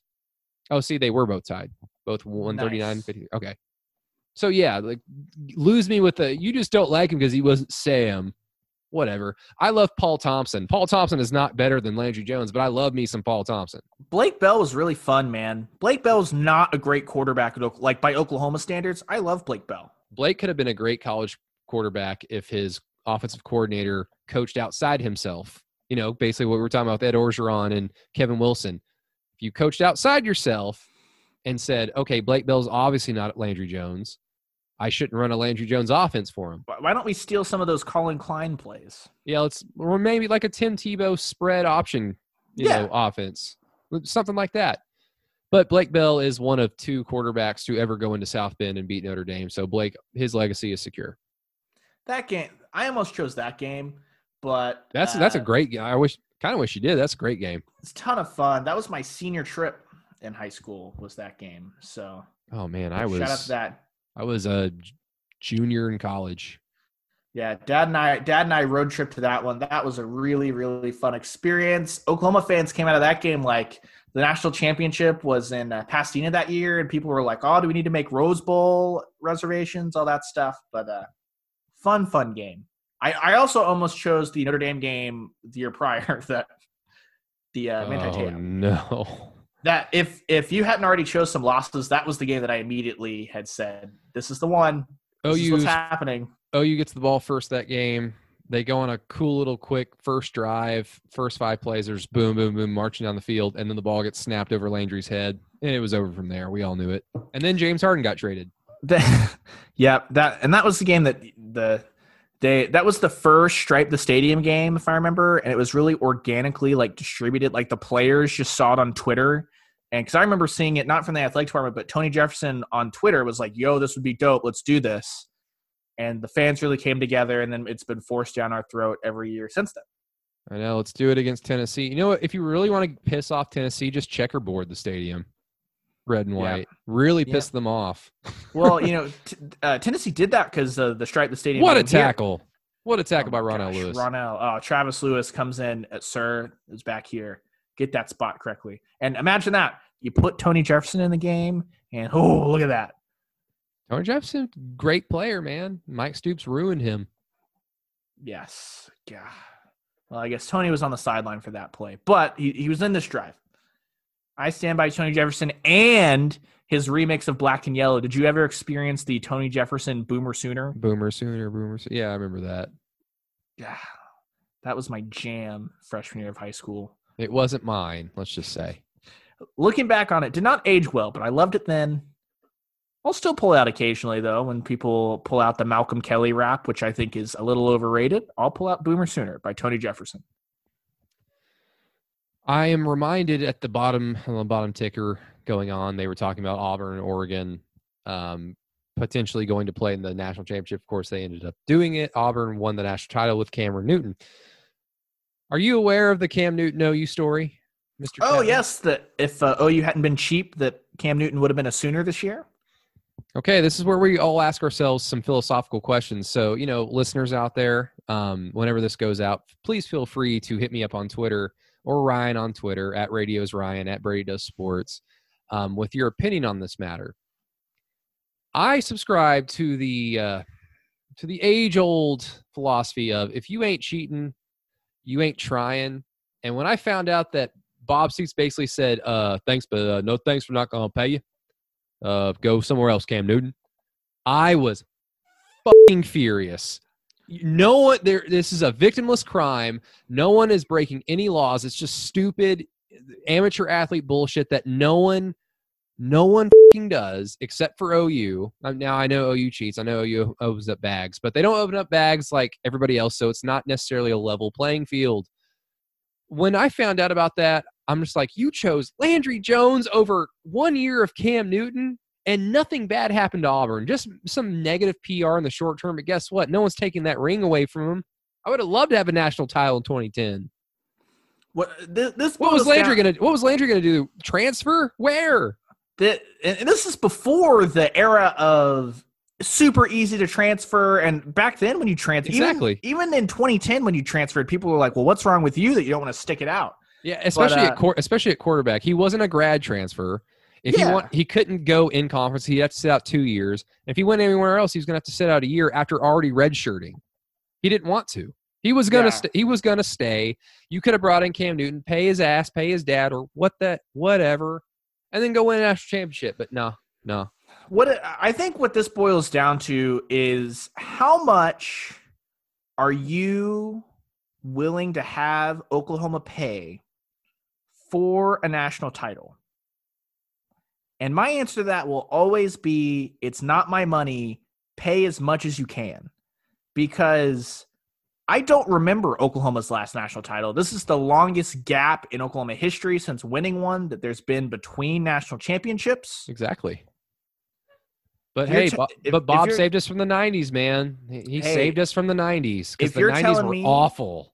If you're telling me that in a theoretical world, Oklahoma could have dropped ten million dollars on Quinn and Nelson's door to be a part of the Kyler Murray and Baker Mayfield Oklahoma teams, I would have said do it because just like I guess I'm having to transition out of being a fan, and uh, this this is what, the play. What a dumb throw! This is the play. I had gone to the bathroom after, so a, a few plays ago when when Nebraska kind of moved down the field a little bit, I had gone to the bathroom, and this is the play that uh, the pick happened.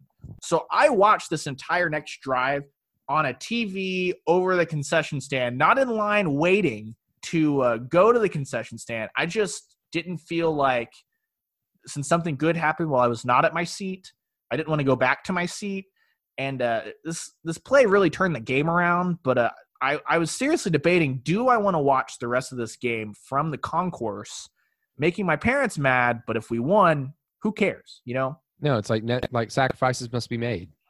Yeah. So I guess. Uh, Stu- Another stupid throw by Landry, but a stupid throw by Taylor Martinez too. Like he does a great job of evading pressure, keeping the play alive. And instead of just biting it or just taking it off himself, he just decides I'm going to throw across my body. That was a that was in, into like like there were six people in that area. Like three or four of them were, were Sooners, the rest of them were Huskers, and it's like you threw it there across your body. Taylor Martinez and Trevor Knight are the same person. They are the same player. They, they are. Although I, player, I, would, person, I would actually, but. I would probably prefer Taylor Martinez. Fair. I think I think in a in a in a system like OU's and with the talent that OU had when Trevor Knight was at OU, yeah, I'd rather have Taylor Martinez Yeah. because because he was more likely to take off and more savvy with his legs than Trevor was. Trevor is probably straight line faster than Trevor or than Taylor Martinez. Taylor Martinez Right. can move better. Well, there, there's fast, and then there's like football speed. Yeah. and and intelligence, and this is what Baker had. Baker not fast, but he just had that slippery, hard nose. James Hanna holding the football, um, slippery, hard nose. Like he just was a football player, and this is why we'll transition to today. I am not super confident that Charleston Rambo is going to be able to make the leap forward without CeeDee Lamb because if you watch him in the open field, he doesn't run away from guys. He doesn't make people miss. I often find him time like running into contact. Like I feel like he finds contact when it doesn't need to be found. Like he just And wants the play to die. Like I, I don't I don't know what it is. I, I don't know if it's a field vision thing. I don't know if it's me just projecting that he's just not as good as CeeDee Lamb onto him. And I think that he has a lot of room to grow with route running. And I, and I think that he's been a guy that has identified, like self-identified, that's something I need to improve on. Seems to be a pretty hard worker. Like it's not against him. There's just guys that have it, have that innate ability to find space, to evade tackles. And I just don't think that Rambo has it. Theo Wease does from what we saw in that Baylor game and in limited action. So I just think that uh, a lot of people are projecting, you know, Rambo's going to finally step up and be the one that's promised. I don't think it's going to happen. I think you're going to see Haselwood and Wease pass him this year. Um, guys that Spencer Rattler came in with. So I think there's already a connection there. And uh, Rambo is going to be one of those guys that if he's your third wide receiver, you're in incredible shape in your wide receiving room. And that's not a knock on Rambo. I, I just I don't see where he's going to make the jump. Well- in, in the open field, I just don't see it. He just doesn't have that home run. Well, the thing for me is like if he can be he's obviously not going to he's not going to be Hollywood. He's not going to be Dede Westbrook in terms of like that dynamic of a deep threat. He, he's got speed to be that, but if he can be better than a Trey Franks, you know, Yeah. where it's like guys with track speed but they're not good football players. I think Rambo's a step above, like a, a step or two above that type of player. Like he's got talent, he's obviously got speed and maybe with a quarterback that's better at dissecting defenses and going through his progressions, maybe Spencer Rattler. Um, Yeah. may, maybe we can see better out of uh, Charleston Rambo, but I mean, this might age like milk. Cause I, did you see him on Twitter the other day? Uh, I think he tweeted Uh-uh. out like, "I'm time. For, it's time for something new," or like, "I really want something new." Now he could have been very much talking about how like I We're hate being quarantined. quarantined in my house, but you know how players are. So Yeah. if he ends up transferring, then um, obviously, then we won't see if Charleston Rambo can be that type of player. Yeah, and let me be clear. I think he's a good football player. I just don't see him being able to take that next step. You know, what I mean, to this is kind of what for a long time OU had one dude, and then magically it would it would go from Ryan Broyles to Sterling Shepard, Sterling Shepard to Dede, Dede to Hollywood, Hollywood to CeeDee. That and then CeeDee and Hollywood had the unique thing that they were great together. Finally, I think that OU's recruiting is back to a place that you're going to start seeing stacked wide receiver rooms, and I just I don't know if Rambo has that it factor, mm-hmm. that open field, you know, just whatever it is that that makes you go from being a really good player to being an X factor in any given game. And we've already seen in a big game he can torch the Alabama defense over the top, and I think that he'll he- be per- perfect in that role, and I think it'll be fitting for him. I just don't think we should be looking to him to be the next CeeDee Lamb. I think it's it's okay to skip down the list and go to Theo Wease. Here's here's the play. Why like great play call by Kevin Wilson. No one saw this coming. Nobody would have seen Landry Jones naked bootleg roll out, pick up the first down. That is just incredible. The balls to call this, and then Landry just perfect fake, and then just, Just- like oh shit, shit, shit, shit. Ah, ah, ah. I think after this play, he went to the sideline and said, "Can I get a knee brace for my other knee too?" But uh, No, to put a bow on Rambo real quick. Um, you you're basically saying that you think that he's just fast Jeffery Mead. yes, yes, exactly. oh God. Who who can catch? Well, oh, he's I- got some. Oh, he's got Mims coming in too. So yeah, uh, turn turn back the page to 2008 where you have that great wide receiver room. He's like a Manny Johnson. You know, Johnson was good. He's like a Juaquin Iglesias. Juaquin Iglesias was good. You mean he's like Quentin? He's the Quentin Chaney of that team, but Quentin was like tall possession guy. I I just I don't remember those guys as being like your fourth receiver on the 08 team, like n- not including Jermaine Gresham at tight end, but your fourth guy was Ryan Broyles as a freshman. Yeah, I I just think that Rambo Rambo's not going to be looked upon like you've had a string of guys that are NFL dudes. Dede Westbrook not going to ever be the best in the league, but he's going to stick around the league for a long time. I, I don't think Rambo has that kind of ceiling. I think he's just going to go down as really good college player. Might make a special teams roster because he's fast. Fair. Oh, you down 17 7, 323 to go in the second quarter. There's your there's your timestamp. There's your there's your yeah, you're down in distance. Second and five in the on the 13. I'm nervous because oh. Landry's audibling with under five seconds on the play clock. They're just gonna Demarco, you're gonna batter ram, and that's why Demarco was in the league for what seemed like seven minutes, seven successful minutes, and then was like, I'm out. Well, that and his uh, special teams exploits. Do we want to save that for the second half? Yeah, yeah, yeah. We'll save that rant for the second half. But everyone's probably probably already knows what's coming. But yeah, we will we'll get into that in the second half. Um, God damn it. now, third and two, uh, obviously, obviously OU's offense fi- is finding rhythm right now. Big play from Kenny Stills. and they the, ice uh, him with a timeout. Yep. Bob's mad. Trent Ratterree. I remember Trent he, Ratterree. There's a dude. Signed, he signed my Air Force Ones when I was a sophomore or a junior in high school. Oh, hell yeah. Yeah. Like, and I, somebody stole those shoes, but I, well, I don't know why. Good. I, I was like, yeah, they're signed by Trent Ratterree. people were like, people were like, huh? Who?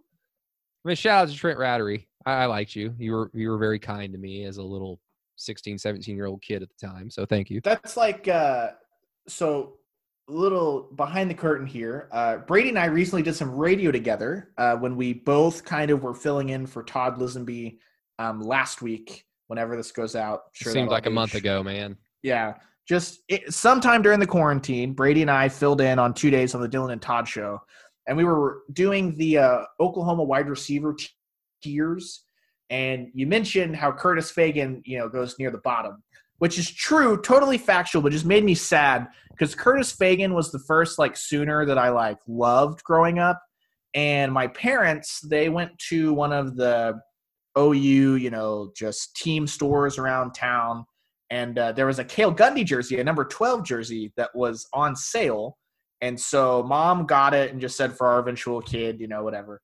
And uh, so at that time, Curtis Fagan was my favorite wide receiver, and he was number 12. Got the deep ball against Nebraska in 2000. Yeah. So, uh, and I totally lost it. I'm told during that play because that's uh, all I all I remember from that game is the field storming, like seeing that. But uh, uh, yeah. So we went to meet the Sooners Day, and I I just wanted that number 12 jersey to get autographed by Curtis Fagan. And dad was talking to Cale Gundy and was kind of joking. He's like, now, you know, this is the guy that, you know, it's actually a Cale Gundy jersey. Do you want it signed by him? He's the actual. And I'm like, no, I want Curtis Fagan. I want Curtis Fagan. No. It was, it, uh, Cale had a good laugh. Had some good run ins with Cale Gundy over there. He coached my sister's softball team for a while back when my sister was young because she played with uh, his daughter. So had a lot of Cale in my life. Hell yeah. Good dude. I, I shook Cale Gundy's hand at the 2000 spring game, so going into the 2000 season. Nice. My dad has yeah. a picture. My dad has a picture of it. Good dude. Needs to use sunscreen a little bit better though. Well, you know we all do. Um, by the way, we just missed the Jimmy Stevens experience. Do you think Jimmy Stevens is like a proud alum? Do you think he like watches OU games, or do you think he's on like message boards saying like, "Oh man, it wasn't like this when I played"? Do, do you? I think that Bob Stoops had him removed from all like the alumni lists, just so that like if if if he goes to the to the office and it's like, hey, send something out to the alums. We want to get together for the spring game or something. He's like, do make sure Jimmy Stevens is not on that list. Yeah, I don't think Jimmy Stevens is going on recruiting trips to go get uh, to go land Austin Seibert or Gabe Brkic. Like, no, come no. here, come here, and you can have success. I I want a Gabe Brkic jersey. Can we make that happen? Is that a thing? I, I really, I really want to know how coaches recruit kickers. I want to know what that process is like because I kind of have a general idea of how they recruit basically every other position. You know, especially the quarterback. You know, the the cream of the crop. You kind of we've we've had enough like indirect experience with how that goes down. I'm really curious how you go into a kicker's living room and say, "Come to Oklahoma and win championships. Come to Alabama." Or obviously not not Alabama because Saban hates kickers. He does not care about that position. Brady, I think we need to bury this audio because I think that there's a great feature story that you and I can tag team once football comes back. Talking to Brkic, talking to, I assume that would be Shane Beamer, although Beamer probably wasn't the one on staff that recruited him, but kind of what that recruitment process is like and just get inside the mind of what it's like to bring a kicker on. And then uh, I think we should make Sam read it aloud on his show. Oh yeah. Oh god. Shout out Sam Hayes. so like I've I've debated. Oh, big oh! Travis Lewis. He did it. I did it, Mom. I did it. And you did not, Travis Mr. Lewis, Helu Jr. I have my uh for those of you that can't see, I've got my fist up in the air in solidarity with the current regime. Oh yeah, Alex Grinch. Turnovers. What a good hit by Demontre Hurst. One of my yeah. more least remembered but favorite cornerbacks at OU, Demontre Hurst. The corners on this team were good, man. Yeah, him and Jamell Fleming. Fleming, Hurst. You got Colvin on the other side. The occasional Tony Jefferson at nickelback. Carter in the back. A lot of talent, man. The dreads. Ah, man. What happened? Who uh, happened? Bob. Bob why, happened. Why happened? Yeah. Why is Gamora? Oh, and Kenny there you Stills. have it. Kenneth, young Kenneth. I thought for sure he scored on this play, but like he's his knee clearly hits first before the ball crosses the goal line. I was a little because I I really wanted this to be a two touchdown Kenny Stills game. Yeah, and I I you know we want that, but I don't think it matters. I think importantly, the Sooners got back on the horse, got straight back into the game, and by halftime, you're like, we played. They can go into the locker room, the coaches, and be like, we played about as shitty as you can play in the first quarter. Literally doesn't matter. Just go out and do the exact same thing the rest of the game. You'll be fine. But uh, and this is kind of why I wanted to pick this Jay game, Norvell. The first half in general is just the per. It's the perfect up and down Stoops Landry, the Landry era, the the late Stoops era. Like it's the perfect encapsulation of what Oklahoma football became. You know. Oh yeah, I mean yeah, just a lot of talent, like a lot of, like not just on paper in theory talent. I mean, a lot of guys that played in the NFL, and even a guy in Tony Jefferson who sucked so bad his senior year, not necessarily because junior of him, year. his junior year, excuse me, not necessarily because of him, it's because of the scheme and the coaches. But and playing but the third position in three years. But the talent is still there, and then he has a great NFL career. I think at one point he was the highest paid safety in the league. Yeah. Yep, yep, yep. I I just am just super like disappointed. Up, like the, the whole theme of this era of Bob Stoops OU football is just coming up short. And look, OU's not going to win a national title every single year. I get that. But the talent was there, especially on both sides of the football in 2010. Um, I mean, even in, I guess, a little bit on paper in 2011, 2012, so much talent on both sides of the football, but they just kept coming up short against shitty teams that had no business beating them. Yeah, it just frustrating, man.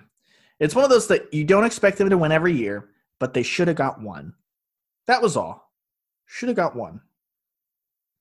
This this game at Missouri, yeah, this season. The tw- oh the Missouri returns a kick. The opening yeah, kick. opening opening kick. Bob Stoops with like a few minutes left. Now, granted, backed up into his own end, but punts and concedes the game. Yeah, just a whole bunch of well, just really no point. It's like, well, that that goes. That's a far cry from no excuses. Riverboat gambler Bob Stoops from what nine years ago. Yeah, the uh, Bob not afraid to fake a punt or a fake a field goal. Ugh. Oh well. And that's that's what made that was it like 2016 2016 the Sugar Bowl year against Auburn? Uh, no, the Alabama Sugar Bowl. Sorry, is that 2014? Uh, 2013. 13. It made that year made it so fun because that OSU game that you, you having to play all three quarterbacks, getting the fake Really should have just played two. I don't, they threw Kendall Thompson out there just because. If his name if his name was Kendall Williams, he probably wouldn't have been an OU in the first place. Well, I was I was team Kendall Thompson, but in that game he like he had the flu, so they like tried him. That's why he threw an arm punt, is what you're saying. Well, no, oh, that's why he threw an No. arm punt. I just remember them like throwing him out there and being like, "We don't want to go to Blake Bell, but I know, and the then- flu." And then Blake Bell's like, "All right, I'll just, I guess I'll win the game, even though you guys clearly hate me." He's like, "Don't worry about it. I'll just put together my best, you know, half of football. We're fine." Gosh, Oh, hey, the Yankees just re-signed Derek Jeter. you know, one of the better things about uh, the quarantine life is that baseball. I'm just, I'm, I'm just kidding. I'm just kidding, baseball fans. I would Go love to watch baseball right now. Yeah, I'm I'm a very casual baseball fan in that when the Braves are good, I'll watch one or two of their games during the regular season. And when they're not, I have the score notifications on my phone, and about every month I'll check the standings. End of my baseball fandom. There you go. I grew up an Astros fan. Like I like the old school Astros with Bagwell, Craig Biggio, um, Yep. Brad Ausmus, Craig, um, Lance Berkman. You're a National League Astros fan. National League Astros fan. Like when they went to the World Series against the White Sox and got swept. Like, yeah, I like that Astros team. And a part of me was kind of happy when they won the World Series a few years ago, but I didn't want to claim it because it was like, you know, everyone would have just assumed I was a bandwagon fan. I'd have to explain to them what was going on. Are you a now- Marlins fan now? And then now, especially, I'm not. I wasn't excited because they just cheated their ass off. And yeah, um, no, I was never a Marlins fan because I, I was an Astros fan because Jeff Bagwell just looked cool. I was like, oh, he looks cool. Was it Biggio that always had the dirty helmet? When I was a kid, I Yeah. always told my family that uh, Biggio was the guy with all helmet. Like he's got a small head and a big ass helmet. Yeah, I, my mom tells me that I I would always um, say that he needed to go to timeout because his helmet was dirty until he cleaned his helmet off. Yeah. So yeah, so you, are you a Dolphins fan because you adopted the Heat, or is it all separate? No, I when I started playing football, I wanted to play quarterback, and I told my coach that, and he was like, "Okay, um, we'll go watch this guy, this guy, and Dan Marino." Okay, and it was 98 99 so it was like right at the tail end of dan's career so i watched dan marino play and i i i think I, there were like two or three weeks in a row where they were on tv at the time like i i was living in abilene texas so they were on tv for like two or three weeks in a row and i just got used to them and then i just start i just kind of adopted them as my favorite team and then about a year or two later when i got into basketball i was like well i don't like bandwagon fans I, I like to be consistent, so I'm a Dolphins fan, so I'll root for the Heat. And I watched the Heat like a few games, and I'm like, I like that Alonzo Mourning guy. He's a badass. So I've just that's just, there it is. That's the story. That's why I became a Dolphins and a Miami Heat fan. so you've renounced your Astros fandom. Did, did you replace the Astros, No, or is I it just a just a? Uh, baseball is the Baseball. most fu- baseball is the most fun sport to play. Um, like when you're playing it in high school or whatever type of league, it's so fun to play. Like even softball is really fun to play when you're an adult and you get your buddies out there. And it's like a beer league or something. It's fun to play. I just cannot watch it on TV. Like in my in my humble opinion, baseball is only fun to watch if it's being played by children. I I And I the reason, like and, and the going reason, to baseball games. and the reason why is when kids are playing it, there's more of an element of like them Something- fucking up, Yeah, and it just makes it more exciting. And like when you're watching professionals play, it's like a routine pop fly, a routine base hit, a routine um, ground out. It's just all so methodical and scientific. It's like uh, that's why football and basketball to me are exciting because there's just so much that can go wrong. yeah. you know? And Well, I know I, I know so much could go wrong in baseball, but it's like you have to know what you're looking for, and you know, I, I don't know. I'm I wrong. really- I know. It's just to me. No, I, I really like professional baseball in person. Like going to a Braves game, some of the most fun times I've had, even the Oklahoma City Dodgers, though it's not the show, um, some of my favorite moments on the Thirsty Thursdays when it's like one or two dollar beers. Just me and some friends go out once a month to a Thirsty Thursday Dodgers game in the summer. Basically, sit down the first or third base line. Nice day out, drink, just you know, just that's kind of what we did to cut up, carry on. Oh, there's a game going on. Cool, that's fun. I can't do like college baseball. It's a struggle. Like the in-game atmosphere is gone, and then that element, like you said, of nothing really goes wrong that should on a macro level.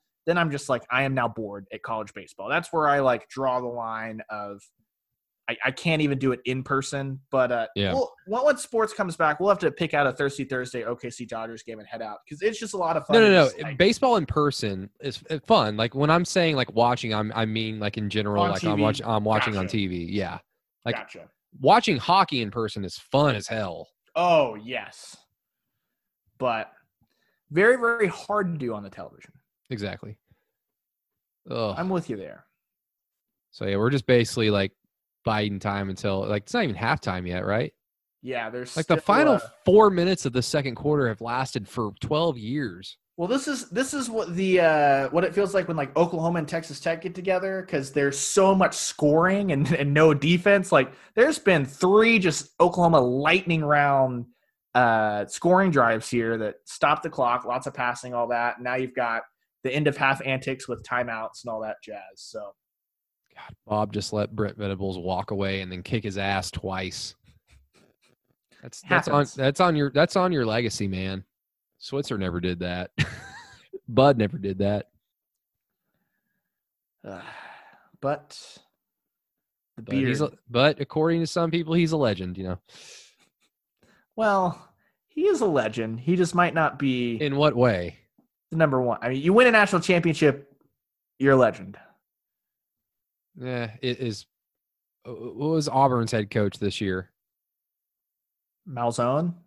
No, not not this current season, but the year that Cam Newton won the national title. Uh, was it Chizik? Gene Chizik is he a legend? Well, No, he's not. Stoops is better than Gene Chizik. Don't get me wrong. I, Bob I think but like it's just the, it's the si- it's- Stoops and the Stoops and Landry parallels are oh, they're there. like Except Bob won something of note. Landry never really won anything of note. This is probably the most important game he ever won. But but Brady, Landry was three and zero in OU Texas games. Oh, I know, I know. That's that's true. That's true. Sam Bradford was one and two against Texas. Let's not forget. Um. Oh man, Oh, no. wow. It's as simple as this. Barry's obviously the king, and then Bud's like not that far behind him. You know, 47 game winning streak, three national championships, um, all those big six, big seven championships that he won in a row. Like it goes without saying, it it's a close one to two. You know, and then it's a significant drop to number three at Bob, but it's still that significant drop is higher than, you know, I would probably say a Mack Brown at Texas. Yeah, You know, in terms of Texas legacy, it, it's higher than, you know, like a lot of Bob's contemporaries that were at his level or a little bit better. You know, Pete Carroll better than Bob, uh, Urban Meyer better than Bob, Nick Saban clearly better than Bob. Um, who else?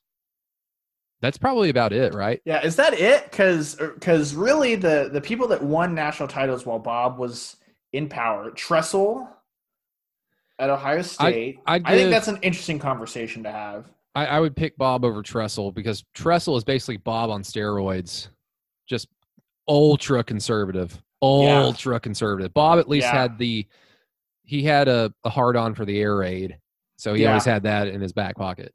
So then you've got other uh, because then you just had the the weird, you know, Chizik won a title during this time. It's it was what Urban Meyer and and Saban, Jimbo Fisher, for- yeah, Jimbo. Which no, Jimbo's not a no, not a Bob level. um, so. early two thousands. Um, who was Miami's head coach? Oh gosh, what was his name? wasn't wasn't Golden, was it? No, No, no, no, no. When they when they won the uh, title in 2001 and then should have won it in 2002 but the big 12 officials thought there was pass interference imagine that the big 12 fucked something up Shock! I'm shocked. Can you see the shock on my face? i saw it I seen it. We got six seconds left of this fucking long Larry Coker. Larry Coker. God damn. I, I wanted to say Dave Campo. as I as I knew it was something with a C. And yeah, then you Larry, had Larry Coker. And then you had Tressel and then Nick Saban 03, yeah. Pete Carroll 04, Mack Brown 05, um, Urban Meyer 06, Les Miles. Okay, Les Miles. Bob is better than Les Miles. Yeah, I, I think Bob's better than Les because he did it for longer. Actually, at a higher here, level. Here's an argument. If I'm going to say Les Miles is a better coach than Bob Stoops, here's my argument. Well, Les won a title in 07. Um, he went to another champion. He went to another national title, just like Bob went to multiple national championships as well. Also, Les Miles with less talent beat Bob Stoops twice at OSU. So he he has that, and that means that that means something. Yeah. So I, I don't know. I might draw the and line was, at that Les was Bob. Miles. That was Bob at his height too. That's Bob when he gave a shit. Not not just you know into the into the era Bob, but he here's the question that I'm interested in having. What is Lincoln Riley going to have to do to pass Bob and not just be a, well, you inherited things while like they weren't as good as they could be, but they were pretty good. Like Lincoln didn't have better than most pull, is what you mean. Yeah, Lincoln didn't have to pull Oklahoma out of the John Blake. You know what I mean? But so what is Lincoln going to have to do to surpass Bob in third? Is he is it going to take him staying 20 years or is it just really national titles? Really I think to a casual casual OU fan, if he just wins if he's here for eight to ten years and he wins one title, I think uh, casual OU fans will go, okay, he's he's at the same level as Bob, but maybe a little bit lower because he wasn't here as long and he didn't win as many games because he because of the longevity. But if he's here for eight to ten years and wins a title, I'm sorry, I find that better than Bob because yeah, Bob inherited a bad program, but it was a bad program with fucking talent out the yin yang. And it just it just came down to guys with brains which bob has a brain. He's a smart coach. And he like his staff was incredible those first two years and they put a bunch of guys who were out of position here and there into the correct position out um, and for those out there listening halftime just started. Um, so he deserves a lot of credit for that but the talent was still there. What lincoln has had to inherit all the offensive talent and then lincoln is a great recruiter in his own right but the whole that was dug in recruiting for from this year on 2010 on that affected the defense and not only just affected OU but it destroyed the helped destroy the Big 12's reputation so much so that defensive players don't even want to fucking come here. Yeah. Ever. Like Texas has problems bringing in kids because like I don't want to go to the Big 12 and ruin my potential NFL career. And a lot of that goes down to Bob. So what Lincoln is inheriting basically if he wins a title that means he has dug himself and the program out of the hole that lazy recruiting dug for a decade, got the necessary defensive talent in place, and also kept the offensive talent steady to a to an extent, and it's elite. He well, does all he does all that wins the title. I'm sorry that that to me is more impressive. I, I think winning in today's college football is more impressive than it was in 2000 and it's just a matter of players. It the it's the dissolve of you go to a blue blood if you're worth a damn, and if not, you just hope to make a mark somewhere else. Now, great players can go anywhere, like it's wild card, just because of NFL playing time, things like that. So many other things than just growing up of when I grew up, there were only six or seven games a day on TV. So Oklahoma, USC, Ohio State, Alabama, they got center stage and the, the, just the spread of players across the country. I, I, think it's harder to win a national title now than it was in 2000. Oh yeah, but, I mean, I mean, a lot of it is just kind of stigma and reputation. And, you know, like, and Lincoln like, did did get the benefit of when he came in, he was able to overhaul the offensive recruiting, so he he doesn't have to dig himself out of the hole on both sides of the football all at once. But he also may we we may never see an offense as good as the 2017 Baker Mayfield offense or the 2018 Kyler Murray offense, and Lincoln had to waste both Yeah. of those offenses on historically bad defense. and this and this was all perfectly and easily predicted by about everybody that was paying attention in 2016 and then 2017 especially it was like if Kyler Murray is half as good as Baker Mayfield that means he's probably going to be good enough to take OU to the Big 12 championship at least and then if they get into the playoff we know we're not going to win so in essence before it ever happened we all knew this program is going to waste two generational quarterbacks because the defense just sucks yep, and they did. Yeah, it's and there's nothing you can really say about it. It's it's it is what it is. and it's not Yeah. because of any individual player. It's not because of the collection of player. It's like oh, you got what they got. That's all on coaching. Coaching is what brings them there. Yeah. You just gotta and I get to a certain extent, it's hard to do anything for 10 years, 15 years, and still have that same competitive fire in year 15 as you did in year one. But that's the name of the game in recruiting. And you have to recognize that maybe you don't have that fire. But if you go out and you find a young coordinator, yeah, you may only have them for two or three years, but they'll have that fire. That's what he did with Lincoln. Yeah. That's what finally reset it. And Thank, uh, thank you, Mike Leach. Thank you so much. Yes. Thank you. And uh, it, it just uh, I've always wondered if Mike Leach wanted Lincoln to go to OU because he likes OU, which he does, or if he simply didn't want Lincoln to end up at Texas Tech because Mike doesn't want Texas Tech to have any type of success. I- I I think that uh, Tony Jefferson in there wreaking havoc. I think that uh, uh, Mike Leach equal parts uh, not wanting. I don't think he wanted him to go to Houston just because of the uh, what is it? Oh gosh, I'm blanking on the the laws in Texas that allow them to uh, not pay out Leach's contract that he's still fighting. oh yeah, Um, that's bullshit. Good job, Yeah. Texas Tech. Way to go. But, uh, Texas Tech first you first you ruin the conference, and then you send the only good part of ruining the conference, which is just having Mike Leach around. Send him out the door. Austin Box, man, what a Maybe uh, is Mike. Leach a sleeper cell in the SEC now? He's going to tear it down from within. That's why he took the Mississippi State job. Hey, hey, that's what happened in the Big 12 now. This is going to be a 10 year process. So rest assured that t- in 10 years, the SEC is going to be a joke. Book They're it. going to be a joke. And it's going to have nothing to do with the fact that they can't get the wiring on Robot Saban right.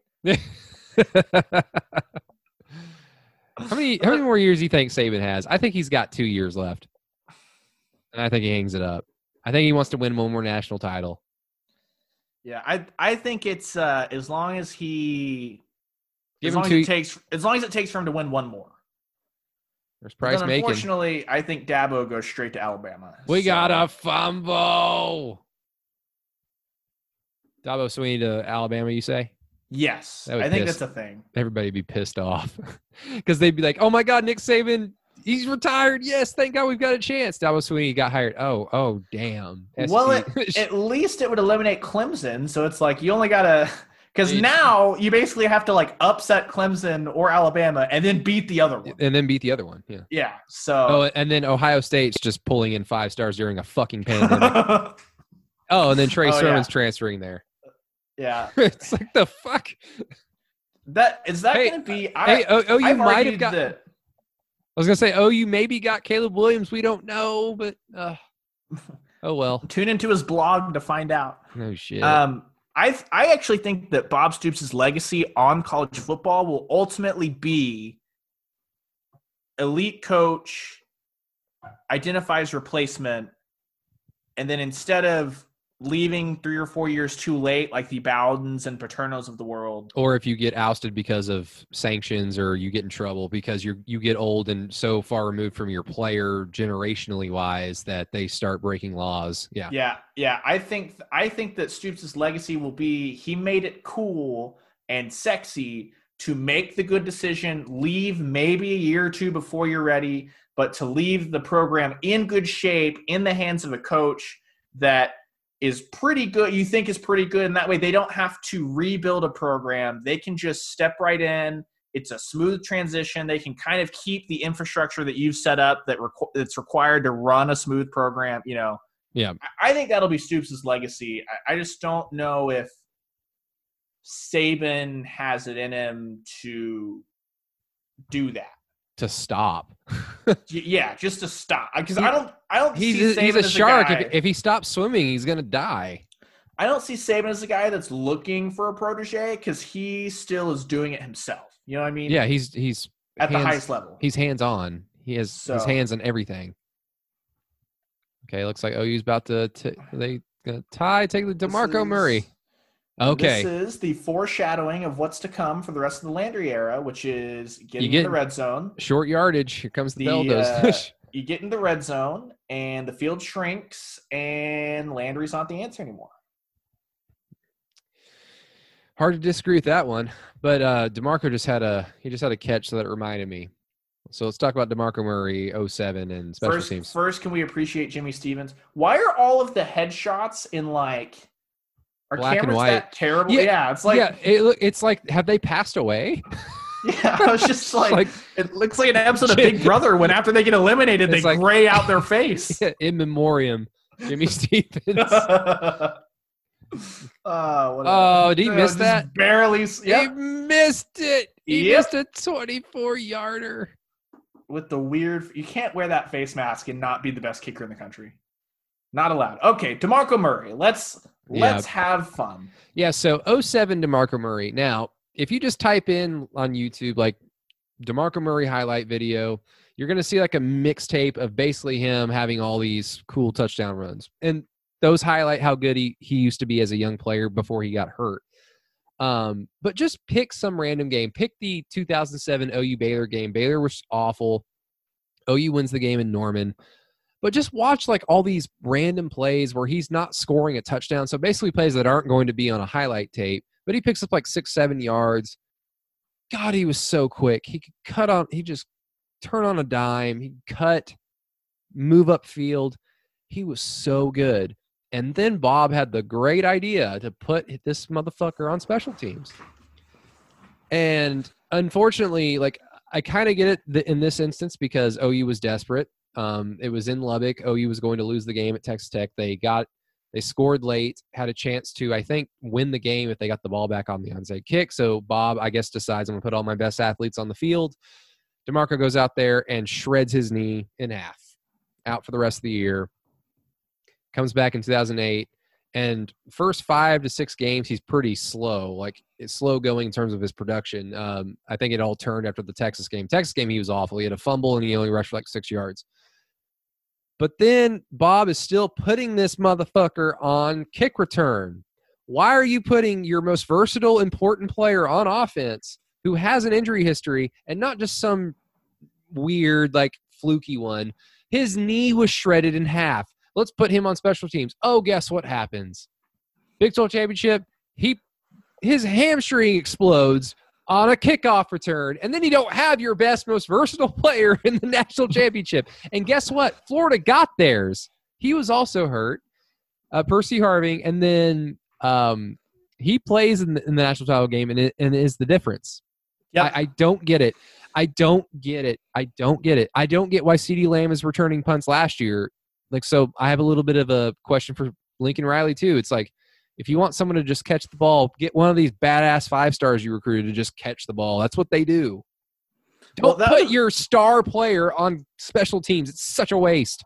Been a great way to get them some playing time and kind of placate them while you know that Hurts is not really spreading the ball around. He's taking he's taking catches away from wide receivers with his tuck and run carries. He's taking touches away from running backs. But uh, yeah, I think that unfortunate that we are now giving away our uh, our fall football article plan of uh, talking to Shane Beamer and Gabe Brkic about the kicker recruiting process, and then asking DeMarco Murray if there's any tension between him and the special teams coaches on staff. Lincoln Riley cannot pick kickers. he, he can do anything else, but he cannot pick kickers. Man, OU's Can- defensive OU's defensive line is just kicking Nebraska's ass right now. Yeah, Martinez's arm looks not Dead. great there. It's Dead. dead. But can we just talk about how one um, night out at the bar may have given Oklahoma their their best kicker ever? Uh, Garrett Hartley, Tim Lashar, Well, Uwe von Schamann. their best kicker recently. I, I think Brkic has a chance to be better than Hartley was. Well, let's remember uh, Garrett Hartley as a sophomore, amazing. I think he missed one field goal. And then his junior and senior year, he kind of like dipped. Like he just wasn't consistent anymore. So hopefully that doesn't happen to Gabe Brkic. But Well, yeah, Gabe Brkic. That's been the uh, of Brkic badass. recently. Honeycutt, Brkic. You you even go back to Trey DiCarlo. Trey DiCarlo was a Lou Groza Award semifinalist in 2003, and in 2004 he sucked so bad that uh, Bob had to burn Garrett Hartley's red shirt late in the year. Throw him out there. So hopefully, Gabe. Gabe's looking good. He's been uh, doing backflips and kicking just missiles on Twitter or TikTok, I guess. Oh, peak off season. Just wait. We're gonna get tired of doing these Let's Watch podcasts, and we're gonna start doing like we're gonna rank OU defensive linemen since 1999 on the Inside OU podcast. Welcome to June. Fun with kickers. Hey, when do you think we're going to know if we're going to have football or not? When do you think that decision gets made? Let's see. It's going to have to be June at the earliest, I think, because you're going to have to have the NBA cancel, totally scrap. If the NBA plays at all, we will have football. So I think you're going to have to you're going to have to have the NBA scrap. I don't think the NBA will scrap until June. So I think it'll be late July when they can't actually get together for camp. Because how long is fall camp usually? Four to five weeks. Yeah. It's So ba- it's I think that what Oh, go ahead. Go ahead. I I think what they'll end up doing is saying basically you're going to have the college version of OTAs to make up for spring practice. Then we'll have fall camp. So you're so end of August, go back to the beginning of August for fall camp. So mid July, I think, is when early to mid July is when teams would report to make up for the lost time. That's the earliest I think they're going to scrap anything because there's no reason to not just push back the decision, make your contingency plans, but there's no reason to make the decision until then. It's it's so hard to model something that we haven't had happen in the modern world. So we say all this and this this podcast will probably drop three to four weeks from the time that we're recording it um, for an extra timestamp today the ncaa announced that they're going to grant an extra year of eligibility for the spring athletes which is great for patty gasso because she's going to have a stacked ass team really good Uh, for the baseball team too. really good for the baseball team as well. Um, so that's when we're recording this. So three or four weeks from now, this episode will drop. Um, and who knows? Hopefully, some we get some good news on the um, COVID nineteen front, uh, domestically and, and of course globally. Maybe something drastically changes and all that goes out the window. But if it doesn't, like yeah, the NBA scrapping their season. Here's that play with Ryan Broyles, real quick. Oh yes. Yeah, just perfect throw. Ryan just couldn't keep his feet. Good play by Ryan Broyles. Good good throw by. Landry. Um, but yeah, um, if it's June, early July, yeah, this, the NBA season would have to just call it. Um, I don't know what they do with the draft in that in that respect, but I would think if things aren't looking up that late in the summer, I don't know how you can say, yeah, we can have football still in a few months. Well, you haven't had spring football, you haven't had recruiting, you haven't had official visits. it, and here's the thing that makes football so much different than the other sports. Right now, we have a 10 person gathering cap. So, obviously, for the NBA to get together, you're going to have to get to a point where you can feel comfortable saying gatherings of about 50. The Thunder can't play with Dennis Schroeder. Oh no, no six man. Yeah. Yeah. So you're going to have to have 50 to 75 people gatherings to even have NBA games in practice facilities. In college football, you have an 85 man roster. You have two of those. And I understand that the traveling roster, condensed, blah, blah, blah. Yeah, yeah, yeah. But basically, you have such huge teams, and then the coaching staff and support staff. All those people are essential personnel all the training personnel you're going to have to have at the game. So even if you're playing closed door you need to at least be able to have gatherings of 200 to 250 people to have enough essential personnel to just get by for a football game.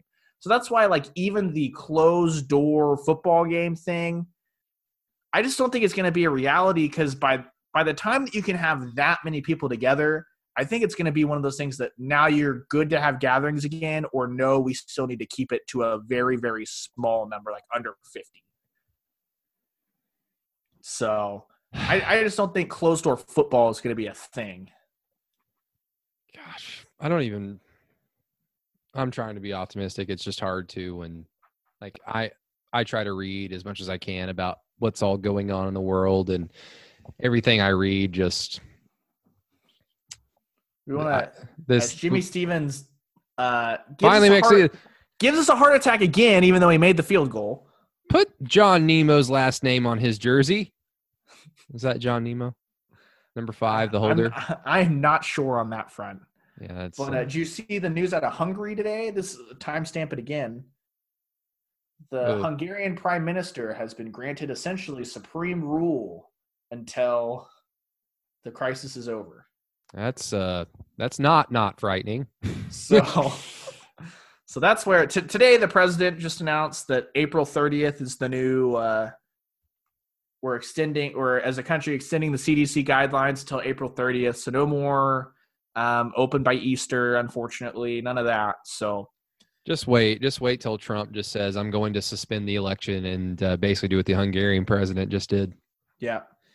Fuck Yep. that, man. So I That that historically has never been a bad thing. You know, and like Caesar just said, "Okay, this is a crisis. I'll just, you know, be emperor for like until it's over." And then it ended. And then he just never gave it back, and then Rome was never a republic. it what, was an empire. You've got what? You've got Cincinnatus and George Washington. Those are the two dudes. Yeah. That have been like, I'm good. Yeah, I just want to go chill now. Like I'm done. Yeah. And and that was big time by Washington, a dude who was more concerned about how history is going to remember him than actually like being great in the moment. Yeah, I, I, I don't want to overthrow one king just to replace him with another. So Man. Badass. Tyrod So- Taylor. Tyrod Taylor. Tyrod, sorry. Tyrod. So- oh yeah. Even though he had said and his family had said Tyrod in previous interviews. Exactly.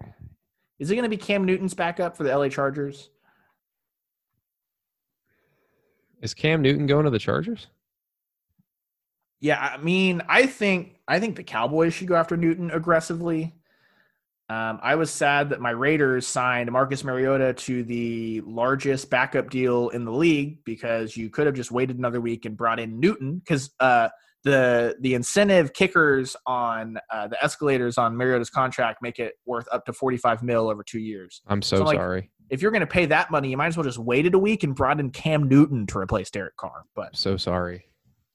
Anyway, maybe we shouldn't get too in the weeds on. Uh, well, on I mean, Cam Newton's going to end up if the podcast's not going to be out for a few weeks. you Well, know? currently OU and Nebraska, they're deciding like not only is this a throwback in how the game is going, like Nebraska got up, OU's coming back and probably going to win.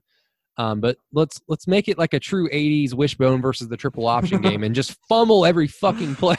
yeah, the the ball's on the ground. There, you got defenders going ball, ball every play. Uh, I think the offensives might have moved, uh, been more effective in the red zone if they had run the wishbone or the triple option in the second half of this game. Landry Jones in the wishbone.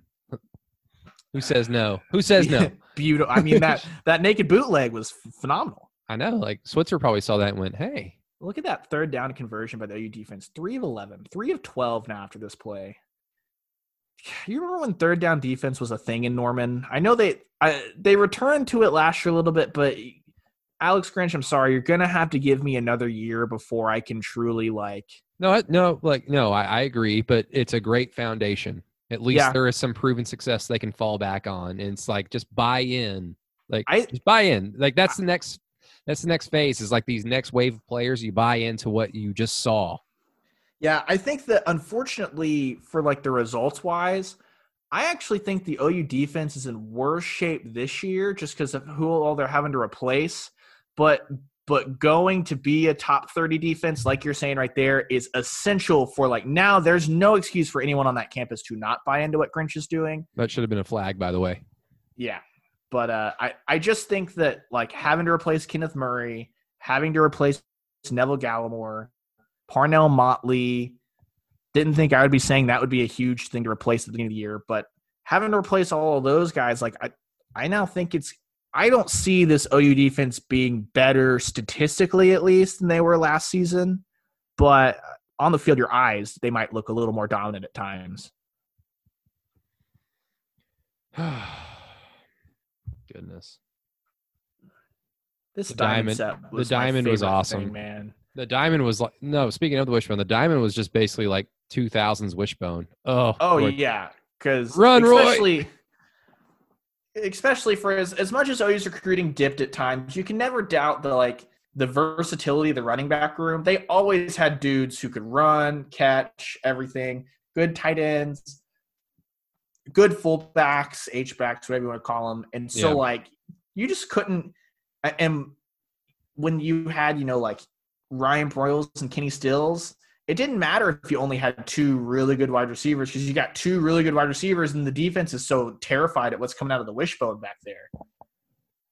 The uh, the diamond, then yeah, it's just fun. And then OSU torched OU with it in 2011. Oh, Hey, that looks So- good. Oh yeah, chew on that sandwich, bang that drum. Here you go. You got here's your. Is that Stills over there? Is that Cameron Kenney? Uh, oh, R- R- Landry, throw the ball. Oh. Oh, that was on Demarco there. Well, that's another thing Landry would do. He would wait till the last second and then put his receiver out to dry, and that he would just have them Oh, get yeah. destroyed. Yes. It, it was typically Ryan Broyles, you know. yeah, Ryan, got Ryan Broyles' ribs. I'd like to know if there are some of them that didn't ever grow back properly. Like, Yeah. You know, Brian Broyles, who's like five foot eleven and 185 pounds. He's like, yeah, let's get him over the middle, get killed. that's the real reason that Ryan Broyles didn't stand a chance in the NFL. He had the talent. He just already had so much mileage on him from being Landry's safety blanket and then just dying every third down for four years. It was just a death on the field. Ugh. That that is the quintessential Nebraska Cornhusker right there. Just red in the face, chin strap on too tight a little bit. No blitz Stephen. Stephen Good. I was not a fan of Stephen Good. Yeah. He was a big five star recruit out of high school. And um, I think he started for like two years. So he was obviously talented. He's good, but I think he went immediately into trying to find like a career in the WWE after he graduated from OU. So, you know, draw your own He's no conclusions. He's no Jack Swagger. That that is true. Is he from Tulsa or is he from Georgia? I thought he was from a small. T- let's see, Jack Swagger. Home. Or did he just like start off his career in Oklahoma?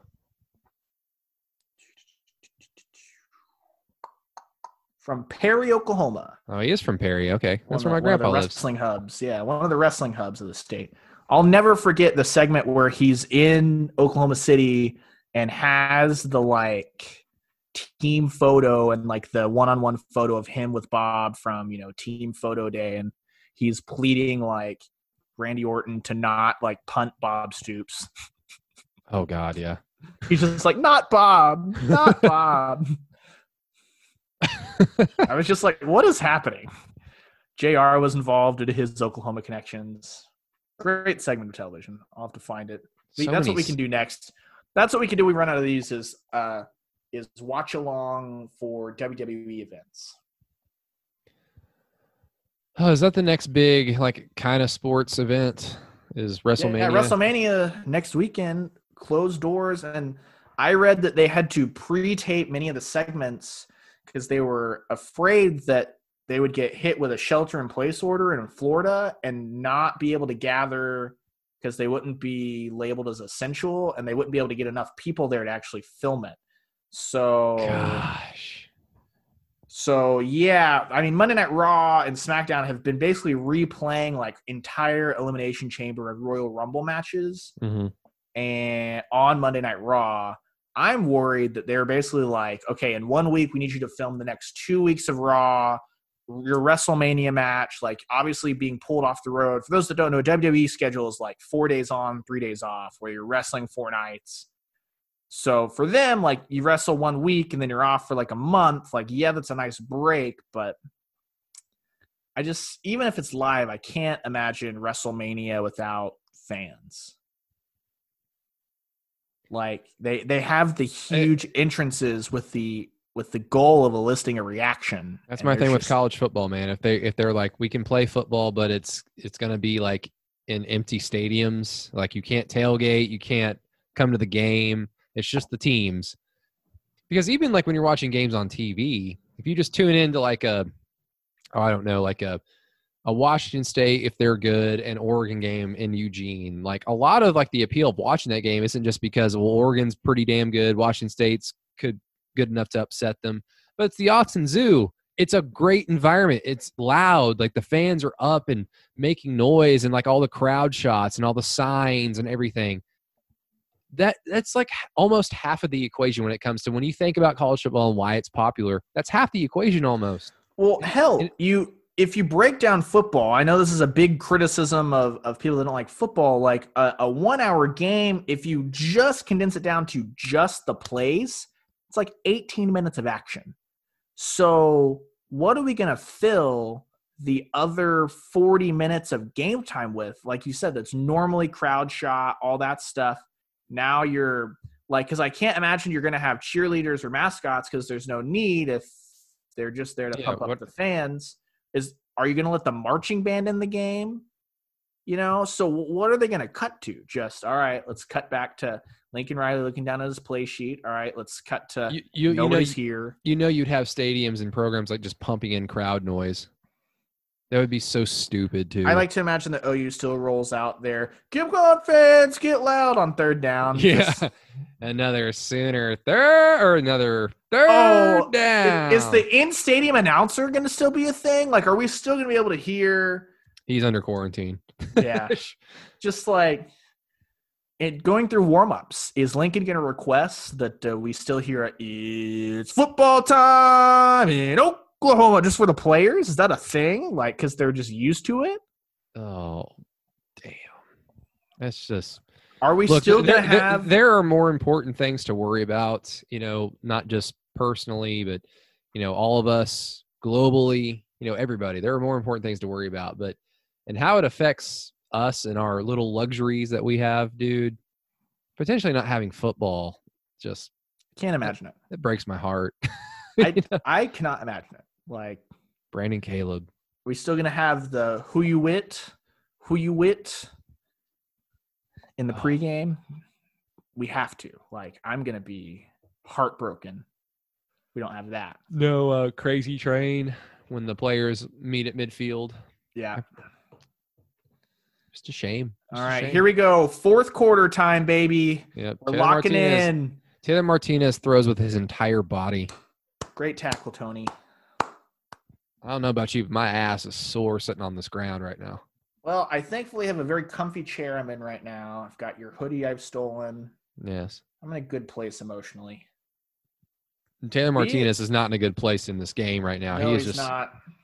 he's like, please stop. God da- oh Beal continuing the tradition of underrated number 44s at the university. My favorite 44, personally, Clint Ingram sealed the Holiday Bowl uh, against Oregon with a nice interception. He had Clint five- Ingram. he had five favorite. picks that year, and one of them was returned for a touchdown. Clint Ingram, underrated linebacker. Yeah, Clint Clint Ingram. Shout out Clint. I hope you're listening. Please, if you're listening, get in touch with Brady and I. We'd love to sit down and do a watch along of the Holiday Bowl with you. That would be great, actually. Um, that was an underrated little linebacking core. It was Clint Ingram, Zach Latimer, and Rufus Alexander. That's a good linebagging core. Yeah, I, I think OU would take that in a heartbeat for the last Oh, yeah. since since this linebacking core on the field right now. Travis Lewis, Austin Box. We're gonna throw in Tony Jefferson, I guess. Um, Beal coming off the edge. Yeah, I, I think since this linebacking core, you'd take that. Oh, I would. I would In suck a golf. I would suck a golf ball through a garden hose if Jerry and Bill can come rush off the edge for this defense this year. Ugh. God, the ta- it's just looking much- back, it's So talent. inexcusable that Bob Stoops only won one national championship. Well, he's better than most.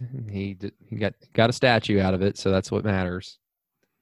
He That's gave all true. he gave all of his friends and family safe haven here, true, true, true. and that's what's important. You know.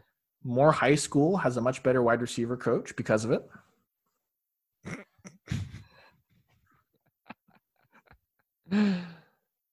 Oh, second half drives for Nebraska. Fumble, three punts.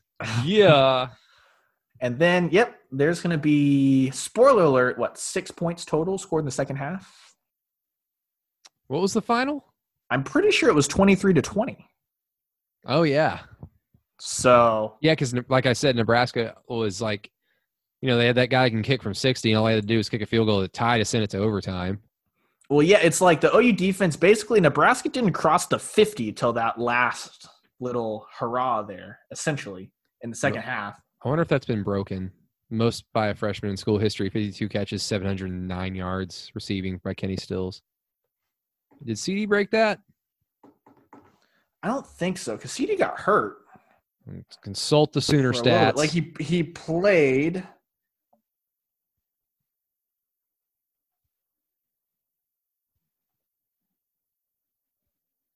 Let's see. Uh, no, that's 2019. Not what we're looking for. Yeah, 2018. So he got more yards, 807, but only 46 catches. What would be Sterling Shepard? well, Kenny came. Oh no, Kenny's before. Mix now. There's Joe. Washington. Yes. Sterling had nope 45 and 621. So CeeDee had more yards.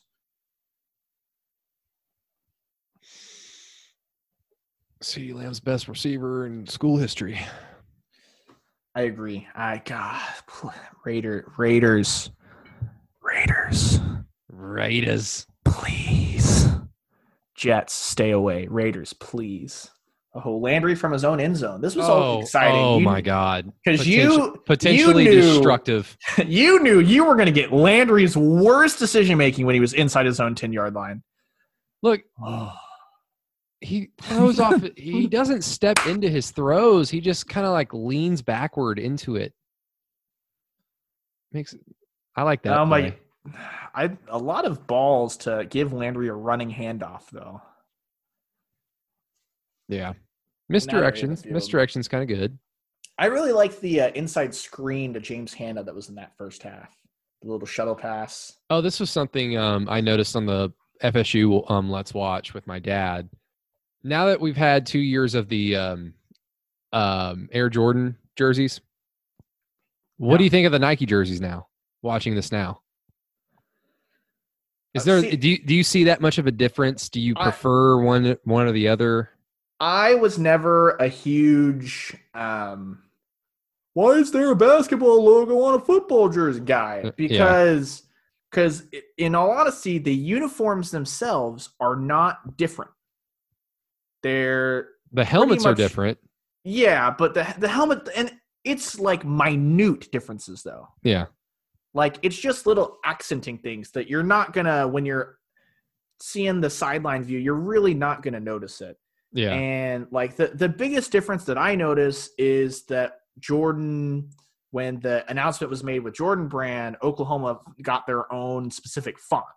So all of the Oklahoma, all the Sooners, all that stuff is slightly different, but it's it's unique to Oklahoma. yeah. Um, it's hard for me to turn off my brain from the thing of like having that Jordan brand stuff. Demarco's just intently like as Bob's chewing. Like, let me let me take notes for when I'm on the sideline. Um, yeah there you go. but- There's your co- coach and waiting right there. but uh, it's hard for me to separate the mental thing of like the recruiting advantage that having that just gear like it doesn't hurt. So I'm just like if it's if it can only help in recruiting, I'm never gonna be against it. Yeah. So I do enjoy not having to worry about having the Rough Rider uniform set in a big game though. Oh God, I wish those things would go the fuck away. It's it's time like I It's it's really fucking simple. If you're OU, if you want alternate jerseys, just wear throwbacks. Why don't they wear throwbacks? And I know the I- Roughnecks are kind of like a modern version of like throwbacks in a way, but they're not throwbacks. Just wear the fucking throwbacks. They're cool. So I really like appreciated. Uh, so after my diatribe on the Jordan brand stuff, I do want Oklahoma to stay with the traditional uniform set because it's just beautiful. Yeah, it's, But- it's clean.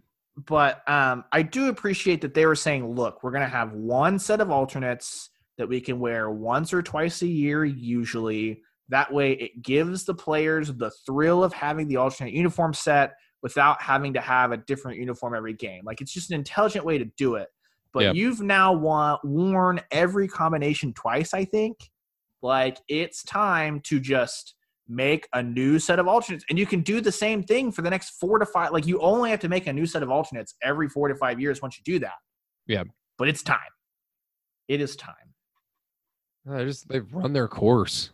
i just hope they don't do a blackout Yeah, that's Not- that, that's not too- a fan of That's of- that's. I'm not against it because I'm like, oh, like no, it's not in our color scheme. Like I don't care. It, it's just to me, that's just gimmicky. yeah I, I don't, I, just, don't, I don't like when OU does gimmicky shit. yeah i just i feel like that ou has enough good throwback white uniform sets that you don't need to add a black from the clouds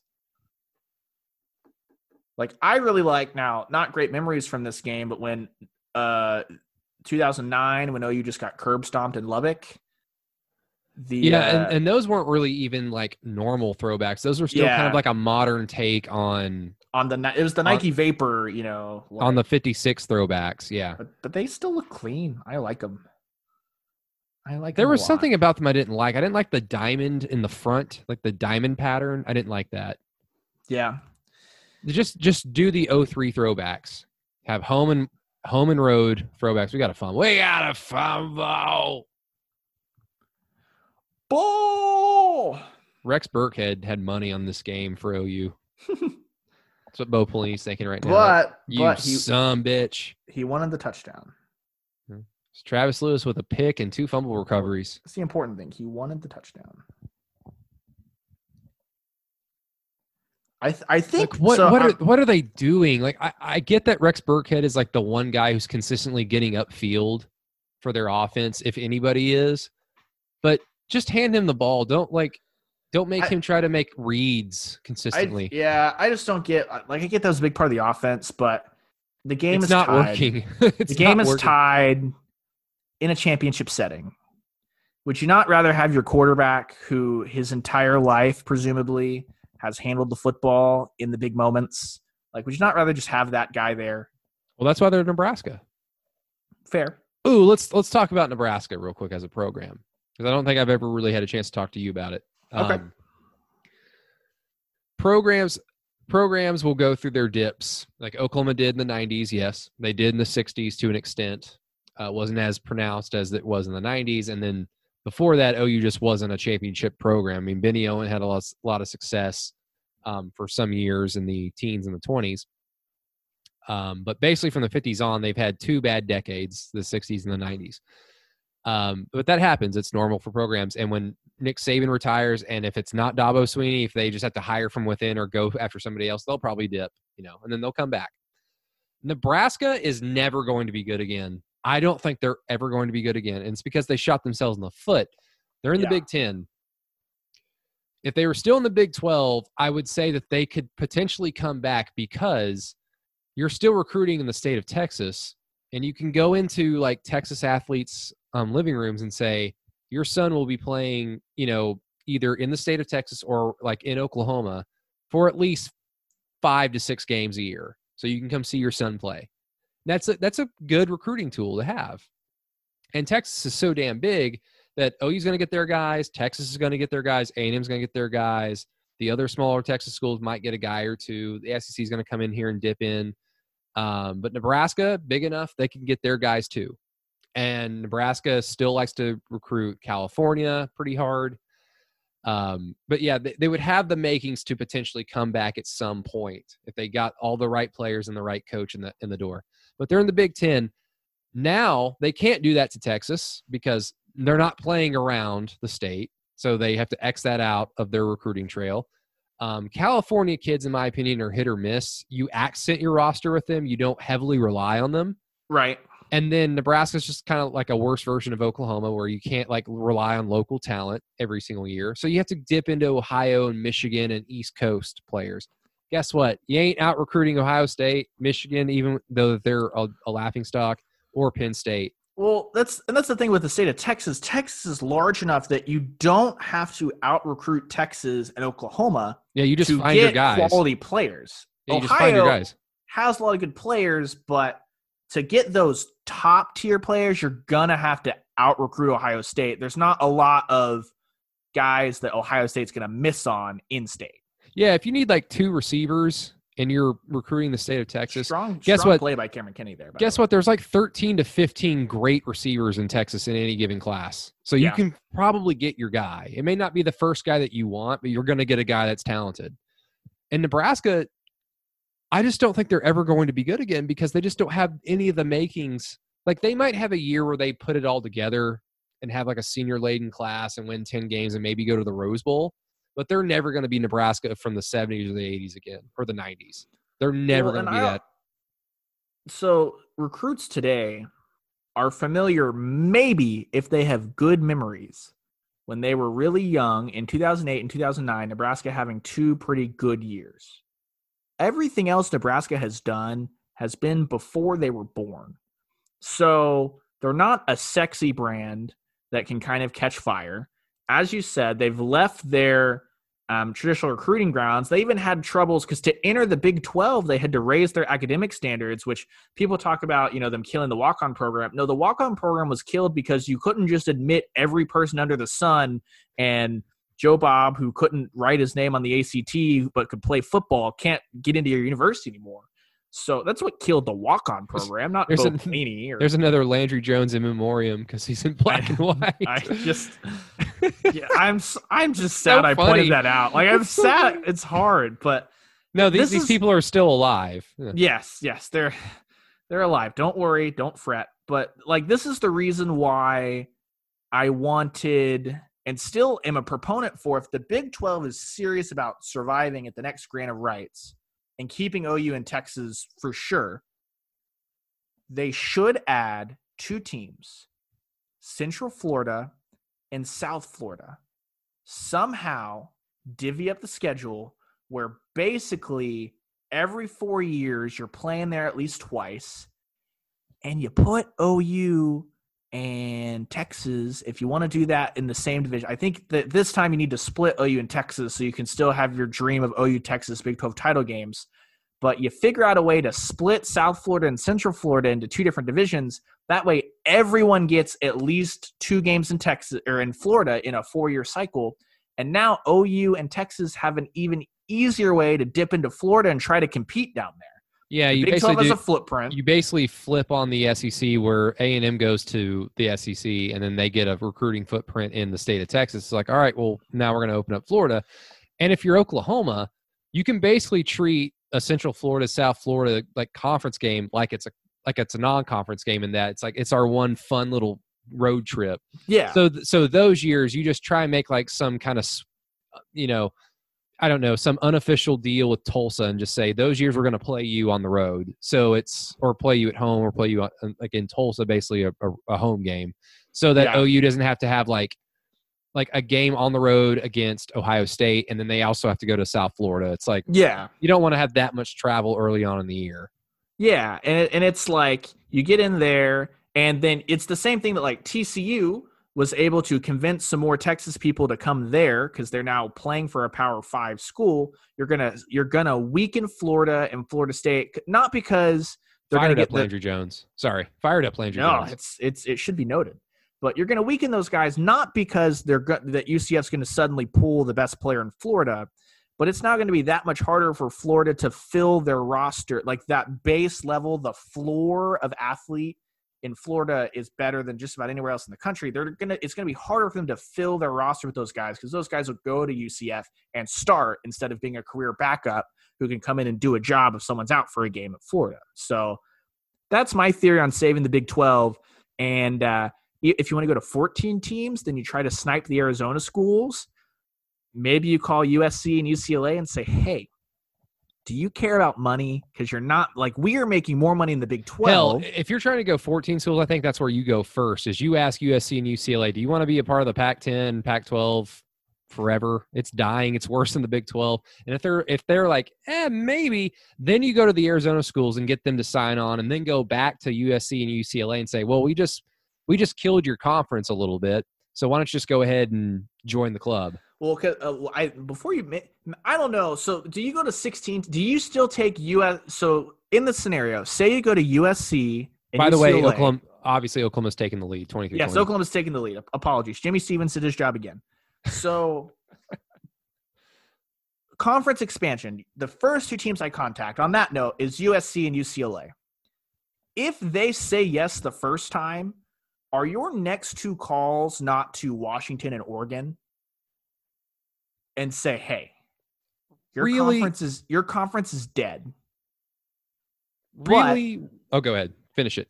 You, you tell you say your conference is dead, but we can lock down the entire West Coast because you guys are still going to be playing top tier football. You're still going to be able to recruit the exact same way. The recruiting for USC, UCLA, Washington, Oregon would not change if those four schools just move to the Big 12 and let everyone else die. Is Yeah. that your next call, or do you go USC, UCLA, and then just say, screw it, we're already coast to coast, Central Florida and Florida, or in South Florida, come on in and, and teams can just they can recruit in California, they can recruit in Florida, like they can make the case everywhere.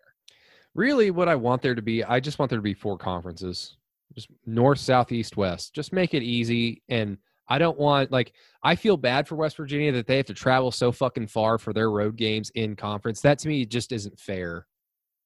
It's just you're asking so much of your players, of your fan base. It's just not fair, and it doesn't make a lot of sense. And especially if you know, like I just want a, a geographically pleasing to the eye like map structure in terms of the conferences and it just makes the most sense that way you know what i mean so if, if it's as simple as taking the oklahoma schools and most of the good texas schools and just saying you're part of the sec now essentially so be it And, and to, to be fair, it, I agree that it probably needs to go to four conferences at one point because then it's just super easy. Conference champions, welcome to the playoff.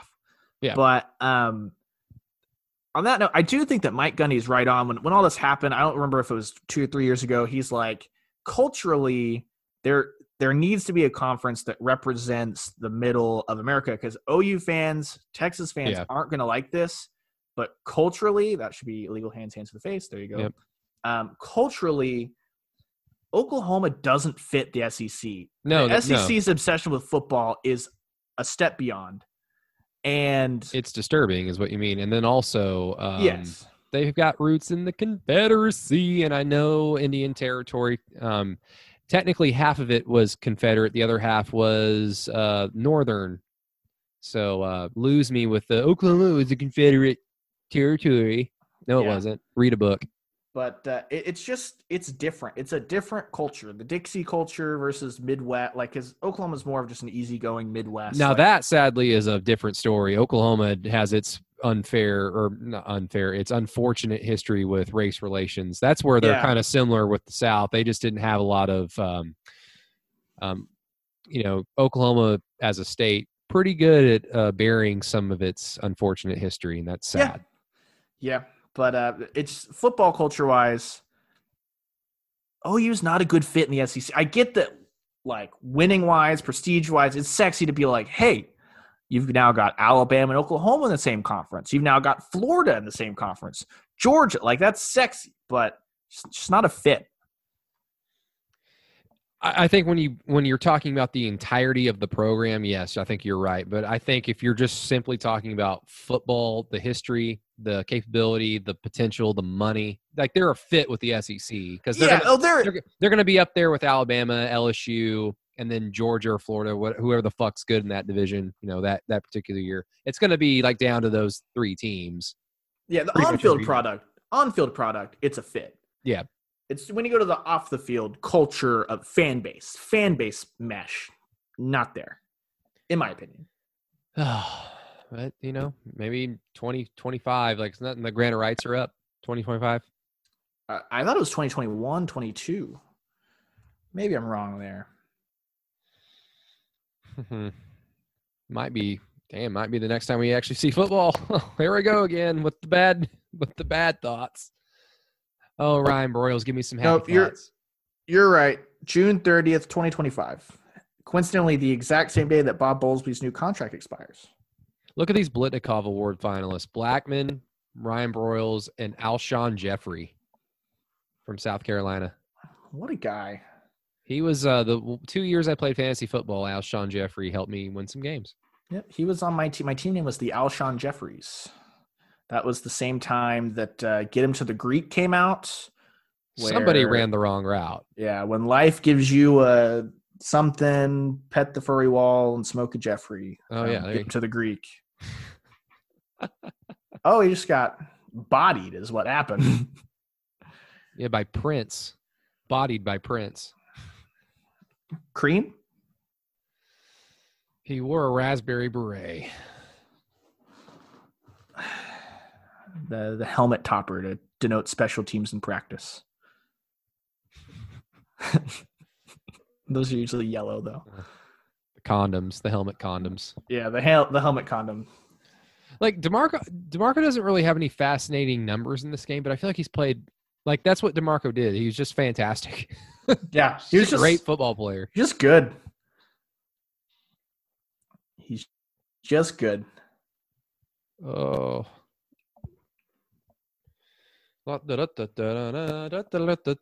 And this is the bad thing about like these let's watch games is when like us- this game particularly the game ends 23-20 the game is Yeah. we, as we know over we just have to watch the final seven minutes We, we've got seven more. There's one more Nebraska drive we're interested in, really, oh yeah and then.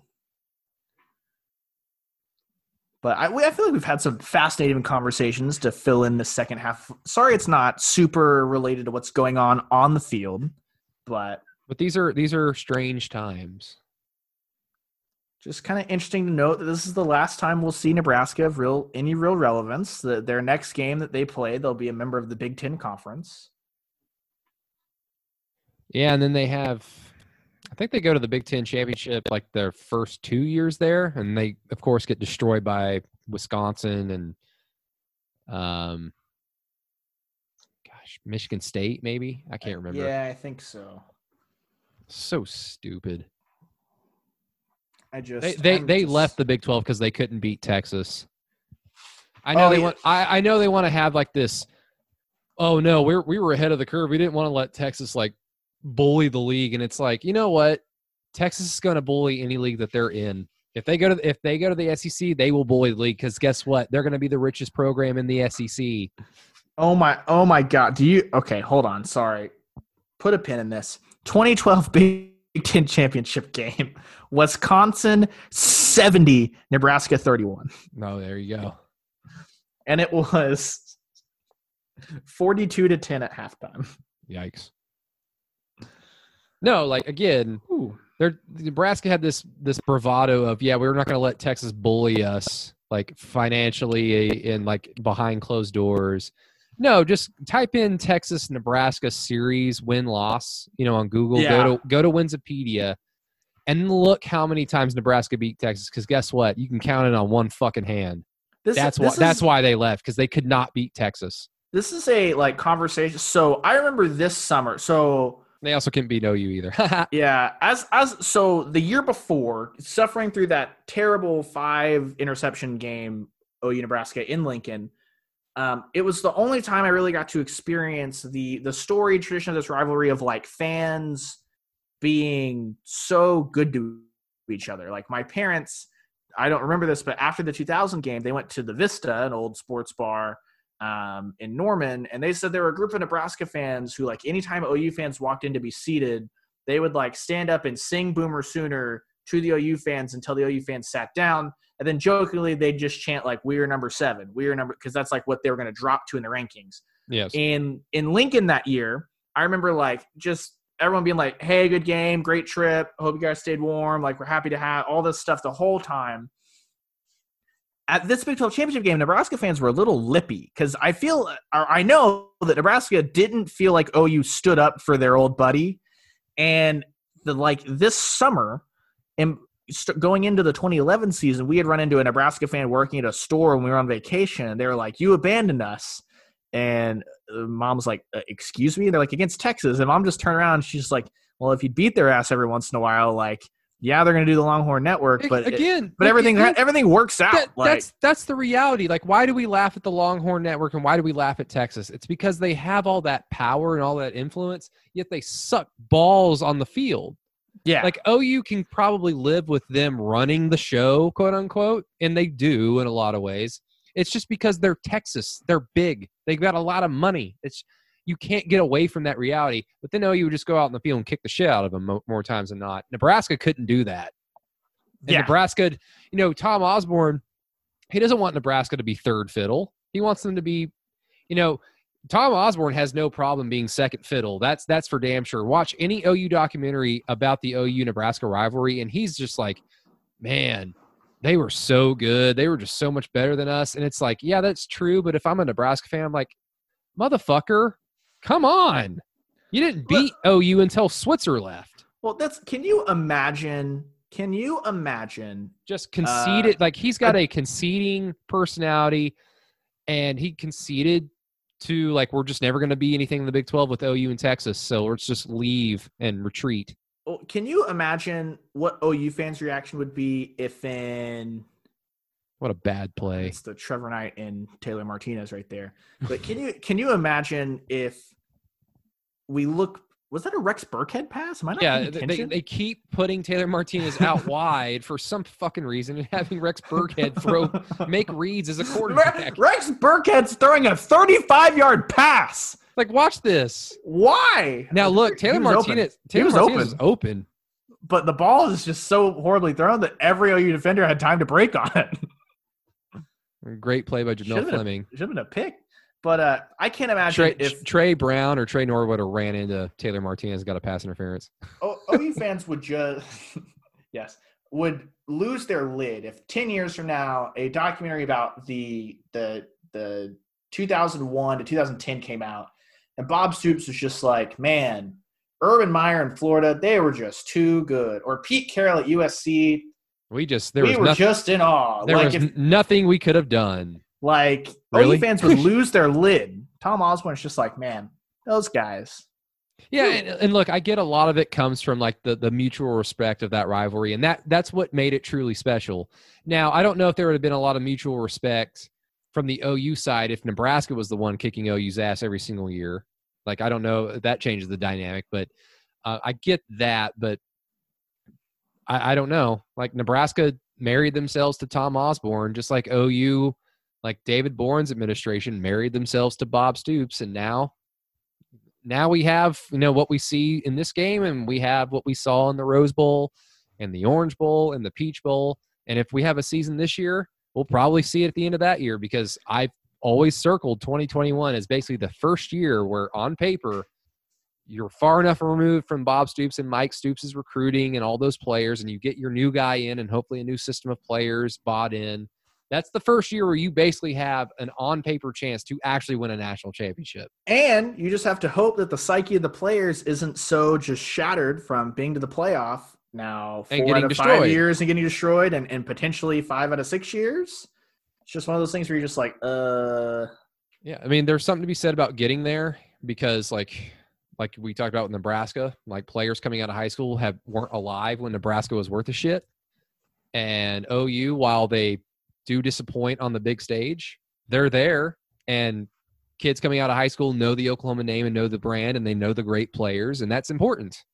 It's important to be in the in the conversation, but at some point you break through it. well now kids coming out of high school don't remember Oklahoma winning a national title. They remember Oklahoma losing exclusively losing huge games at the end of the season. Yep, So not happy about it. it. it sucks that that's where you're at, but Sooner fans, I'm sorry. This is where the program is. You are now the I, and I don't think it's even Clemsoning though is the problem because it because it's not. It's just being physically outmatched. You know what I mean? It's not getting to the big game and choking on like the OU the- Georgia game, sure, but Oh, that was a that was a Mike Stoops. That was a Mike Stoops game.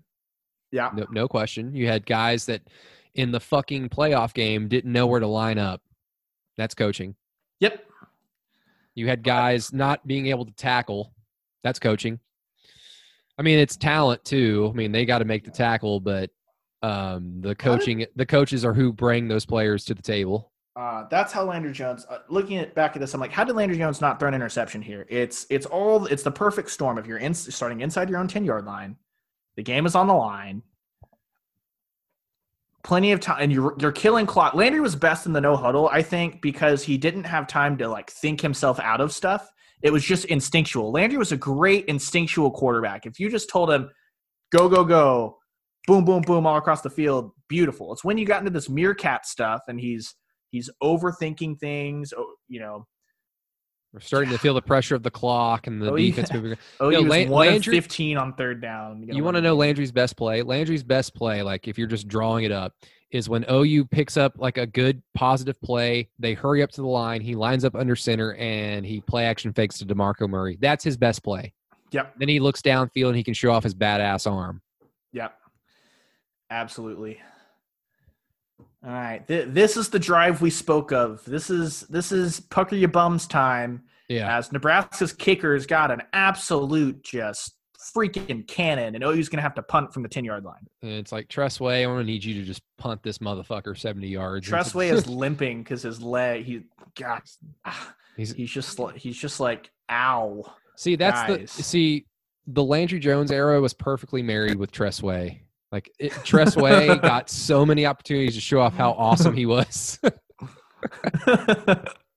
Tress Way is the biggest beneficiary of Landry. Yeah.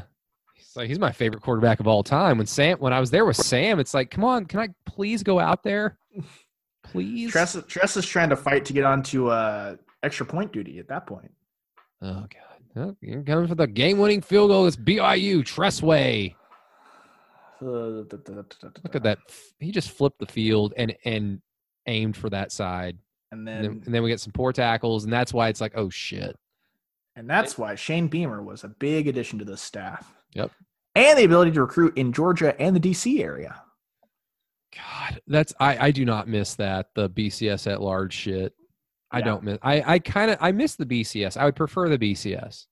I, I always thought that it made a ton of sense to keep the BCS rankings and just say now the top four are your playoff teams. Exactly. But uh, no, because you have we have to throw as much human error into it as we can. Yeah, because you have a situation like you had last season where you had an undefeated team from a Power Five conference in November, not in the top ten, just because oh they're Baylor. We don't we just don't think that they're good. This is what happens. You need to win a game. Who do you bring on? Tony Jefferson. Yep. I love now, that man. now, now, Bo Pelini finally realized maybe I just need to ask my quarterback, ask my quarterback to win me the game. the secret was having the quarterback throw the ball the whole time. What the fuck are you doing? What what is going on here? Tony oh, just, oh my god, I, that was awesome. Yeah, that's like I'm yep. so happy. And that's it. See, Nebraska's like shit think that I think that just about damn damn that did it. It's time to go to the Big Ten. Let's go do it. Also, underrated fact about uh, Brent Venables being in charge. Uh, OU, there's two minutes left in the game. They still have two timeouts, just in case they need them. oh, it's perfect. And the, and the fact of the matter is, is, if there's anybody out there that's like a Mike Stoops supporter, which I would assume there isn't, um, you can't argue against these. These are all facts. Like we have not bullshitted you one second this entire podcast. These are all been facts. It's just a lot of lot not of opinions. The These worst part, they burn the timeouts, and the result is the same. yeah, I know. It's like don't burn the timeout. Just let the play happen. You're gonna. Oh my god. It's like maybe you, maybe a player's out there that's not supposed to be. He's not getting the call to come back off the field, so you call timeout. Then they come back out there, and you expect that guy not to be out there, and he's no. still out there, and he's the guy who misses the play. Yeah, it's just like, well, hmm. oh, what big hit! Just sure tackling. Heads up. And this is tackling that stands the test of time too. This is tackling that be allowed in today's. It's just form tackling. It's beautiful. I know. This is you know around the time where seven on sevens, you know, in high school and off seasons were just so prevalent. This is right around the time it started. And don't like there is it's not a coincidence that tackling like across the board has fallen off because it's just not people understand that football is a dangerous sport and they There's just no kind need to hit in the offseason. Yeah. yeah there's no need to hit in the off season. no there is you need to teach these kids how to fucking hit so they're not using their heads as a weapon So they're not killing each other. Yes like i want them to be healthy too how do you how do oh, you Tom Wort, welcome. yikes yuck Carry on. Sorry. No, like how do you prom- how do you promote safety? Like making sure everybody's on the same page of how to properly form tackle. Yep. Hey, Z- hey Zach Sanchez, I like that you're an aggressive cornerback and you can catch the ball. That's great, but you're really small. Stop trying to launch at people like you're uh, Ronnie Lott.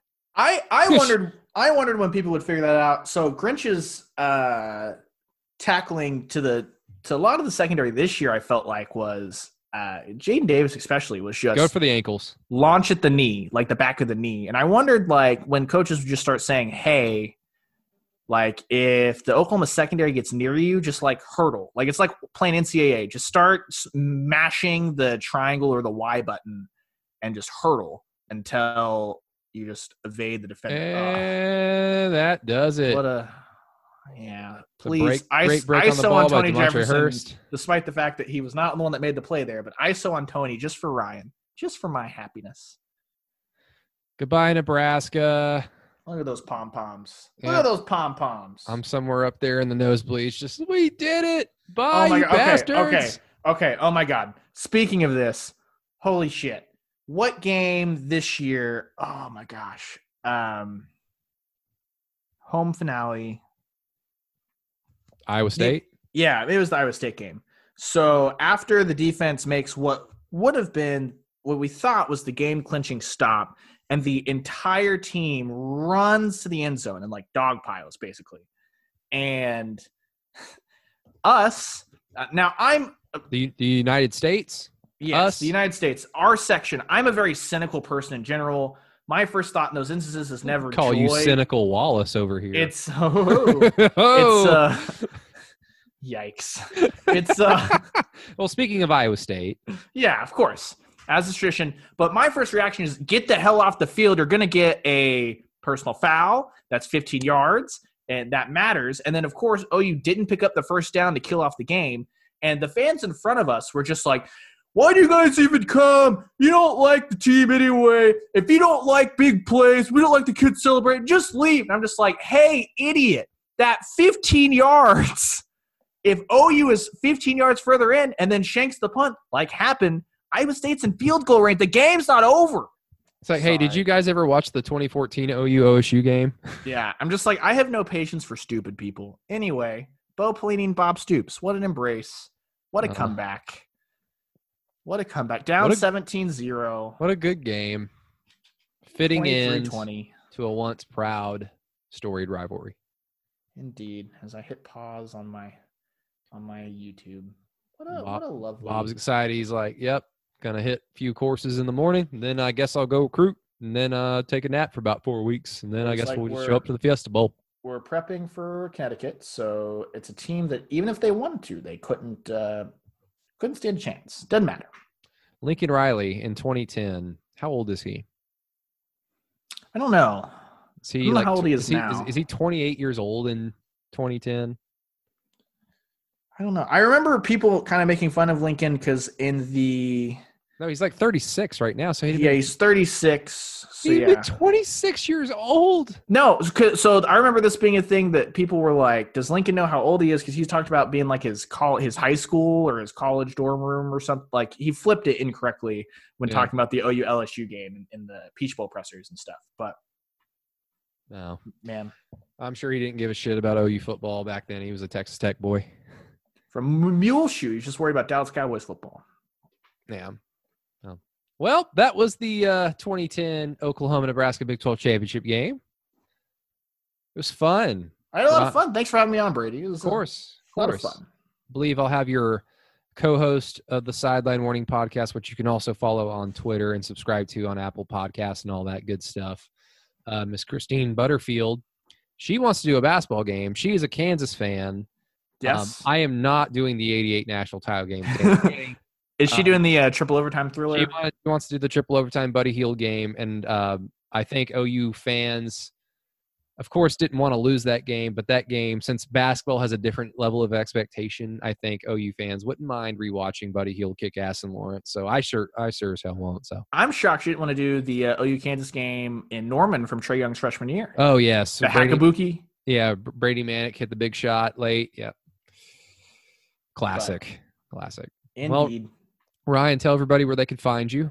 You can find me on Twitter at Radios Ryan. In my bio there, there's the sideline warning podcast information, all that stuff. And then at thefranchiseok.com.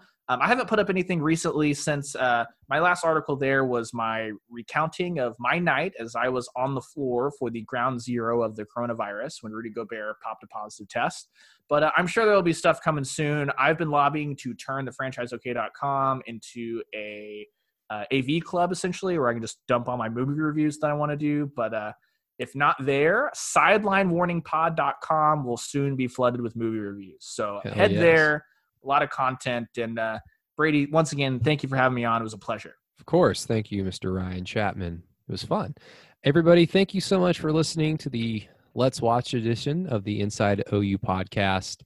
Um, hopefully, you guys are enjoying these, listening to us ramble on about shit about the game, about shit that doesn't matter, and shit that doesn't apply. Um, it's just fun. It's what you do when you're watching football. Hey, there's Nate Fakin right there.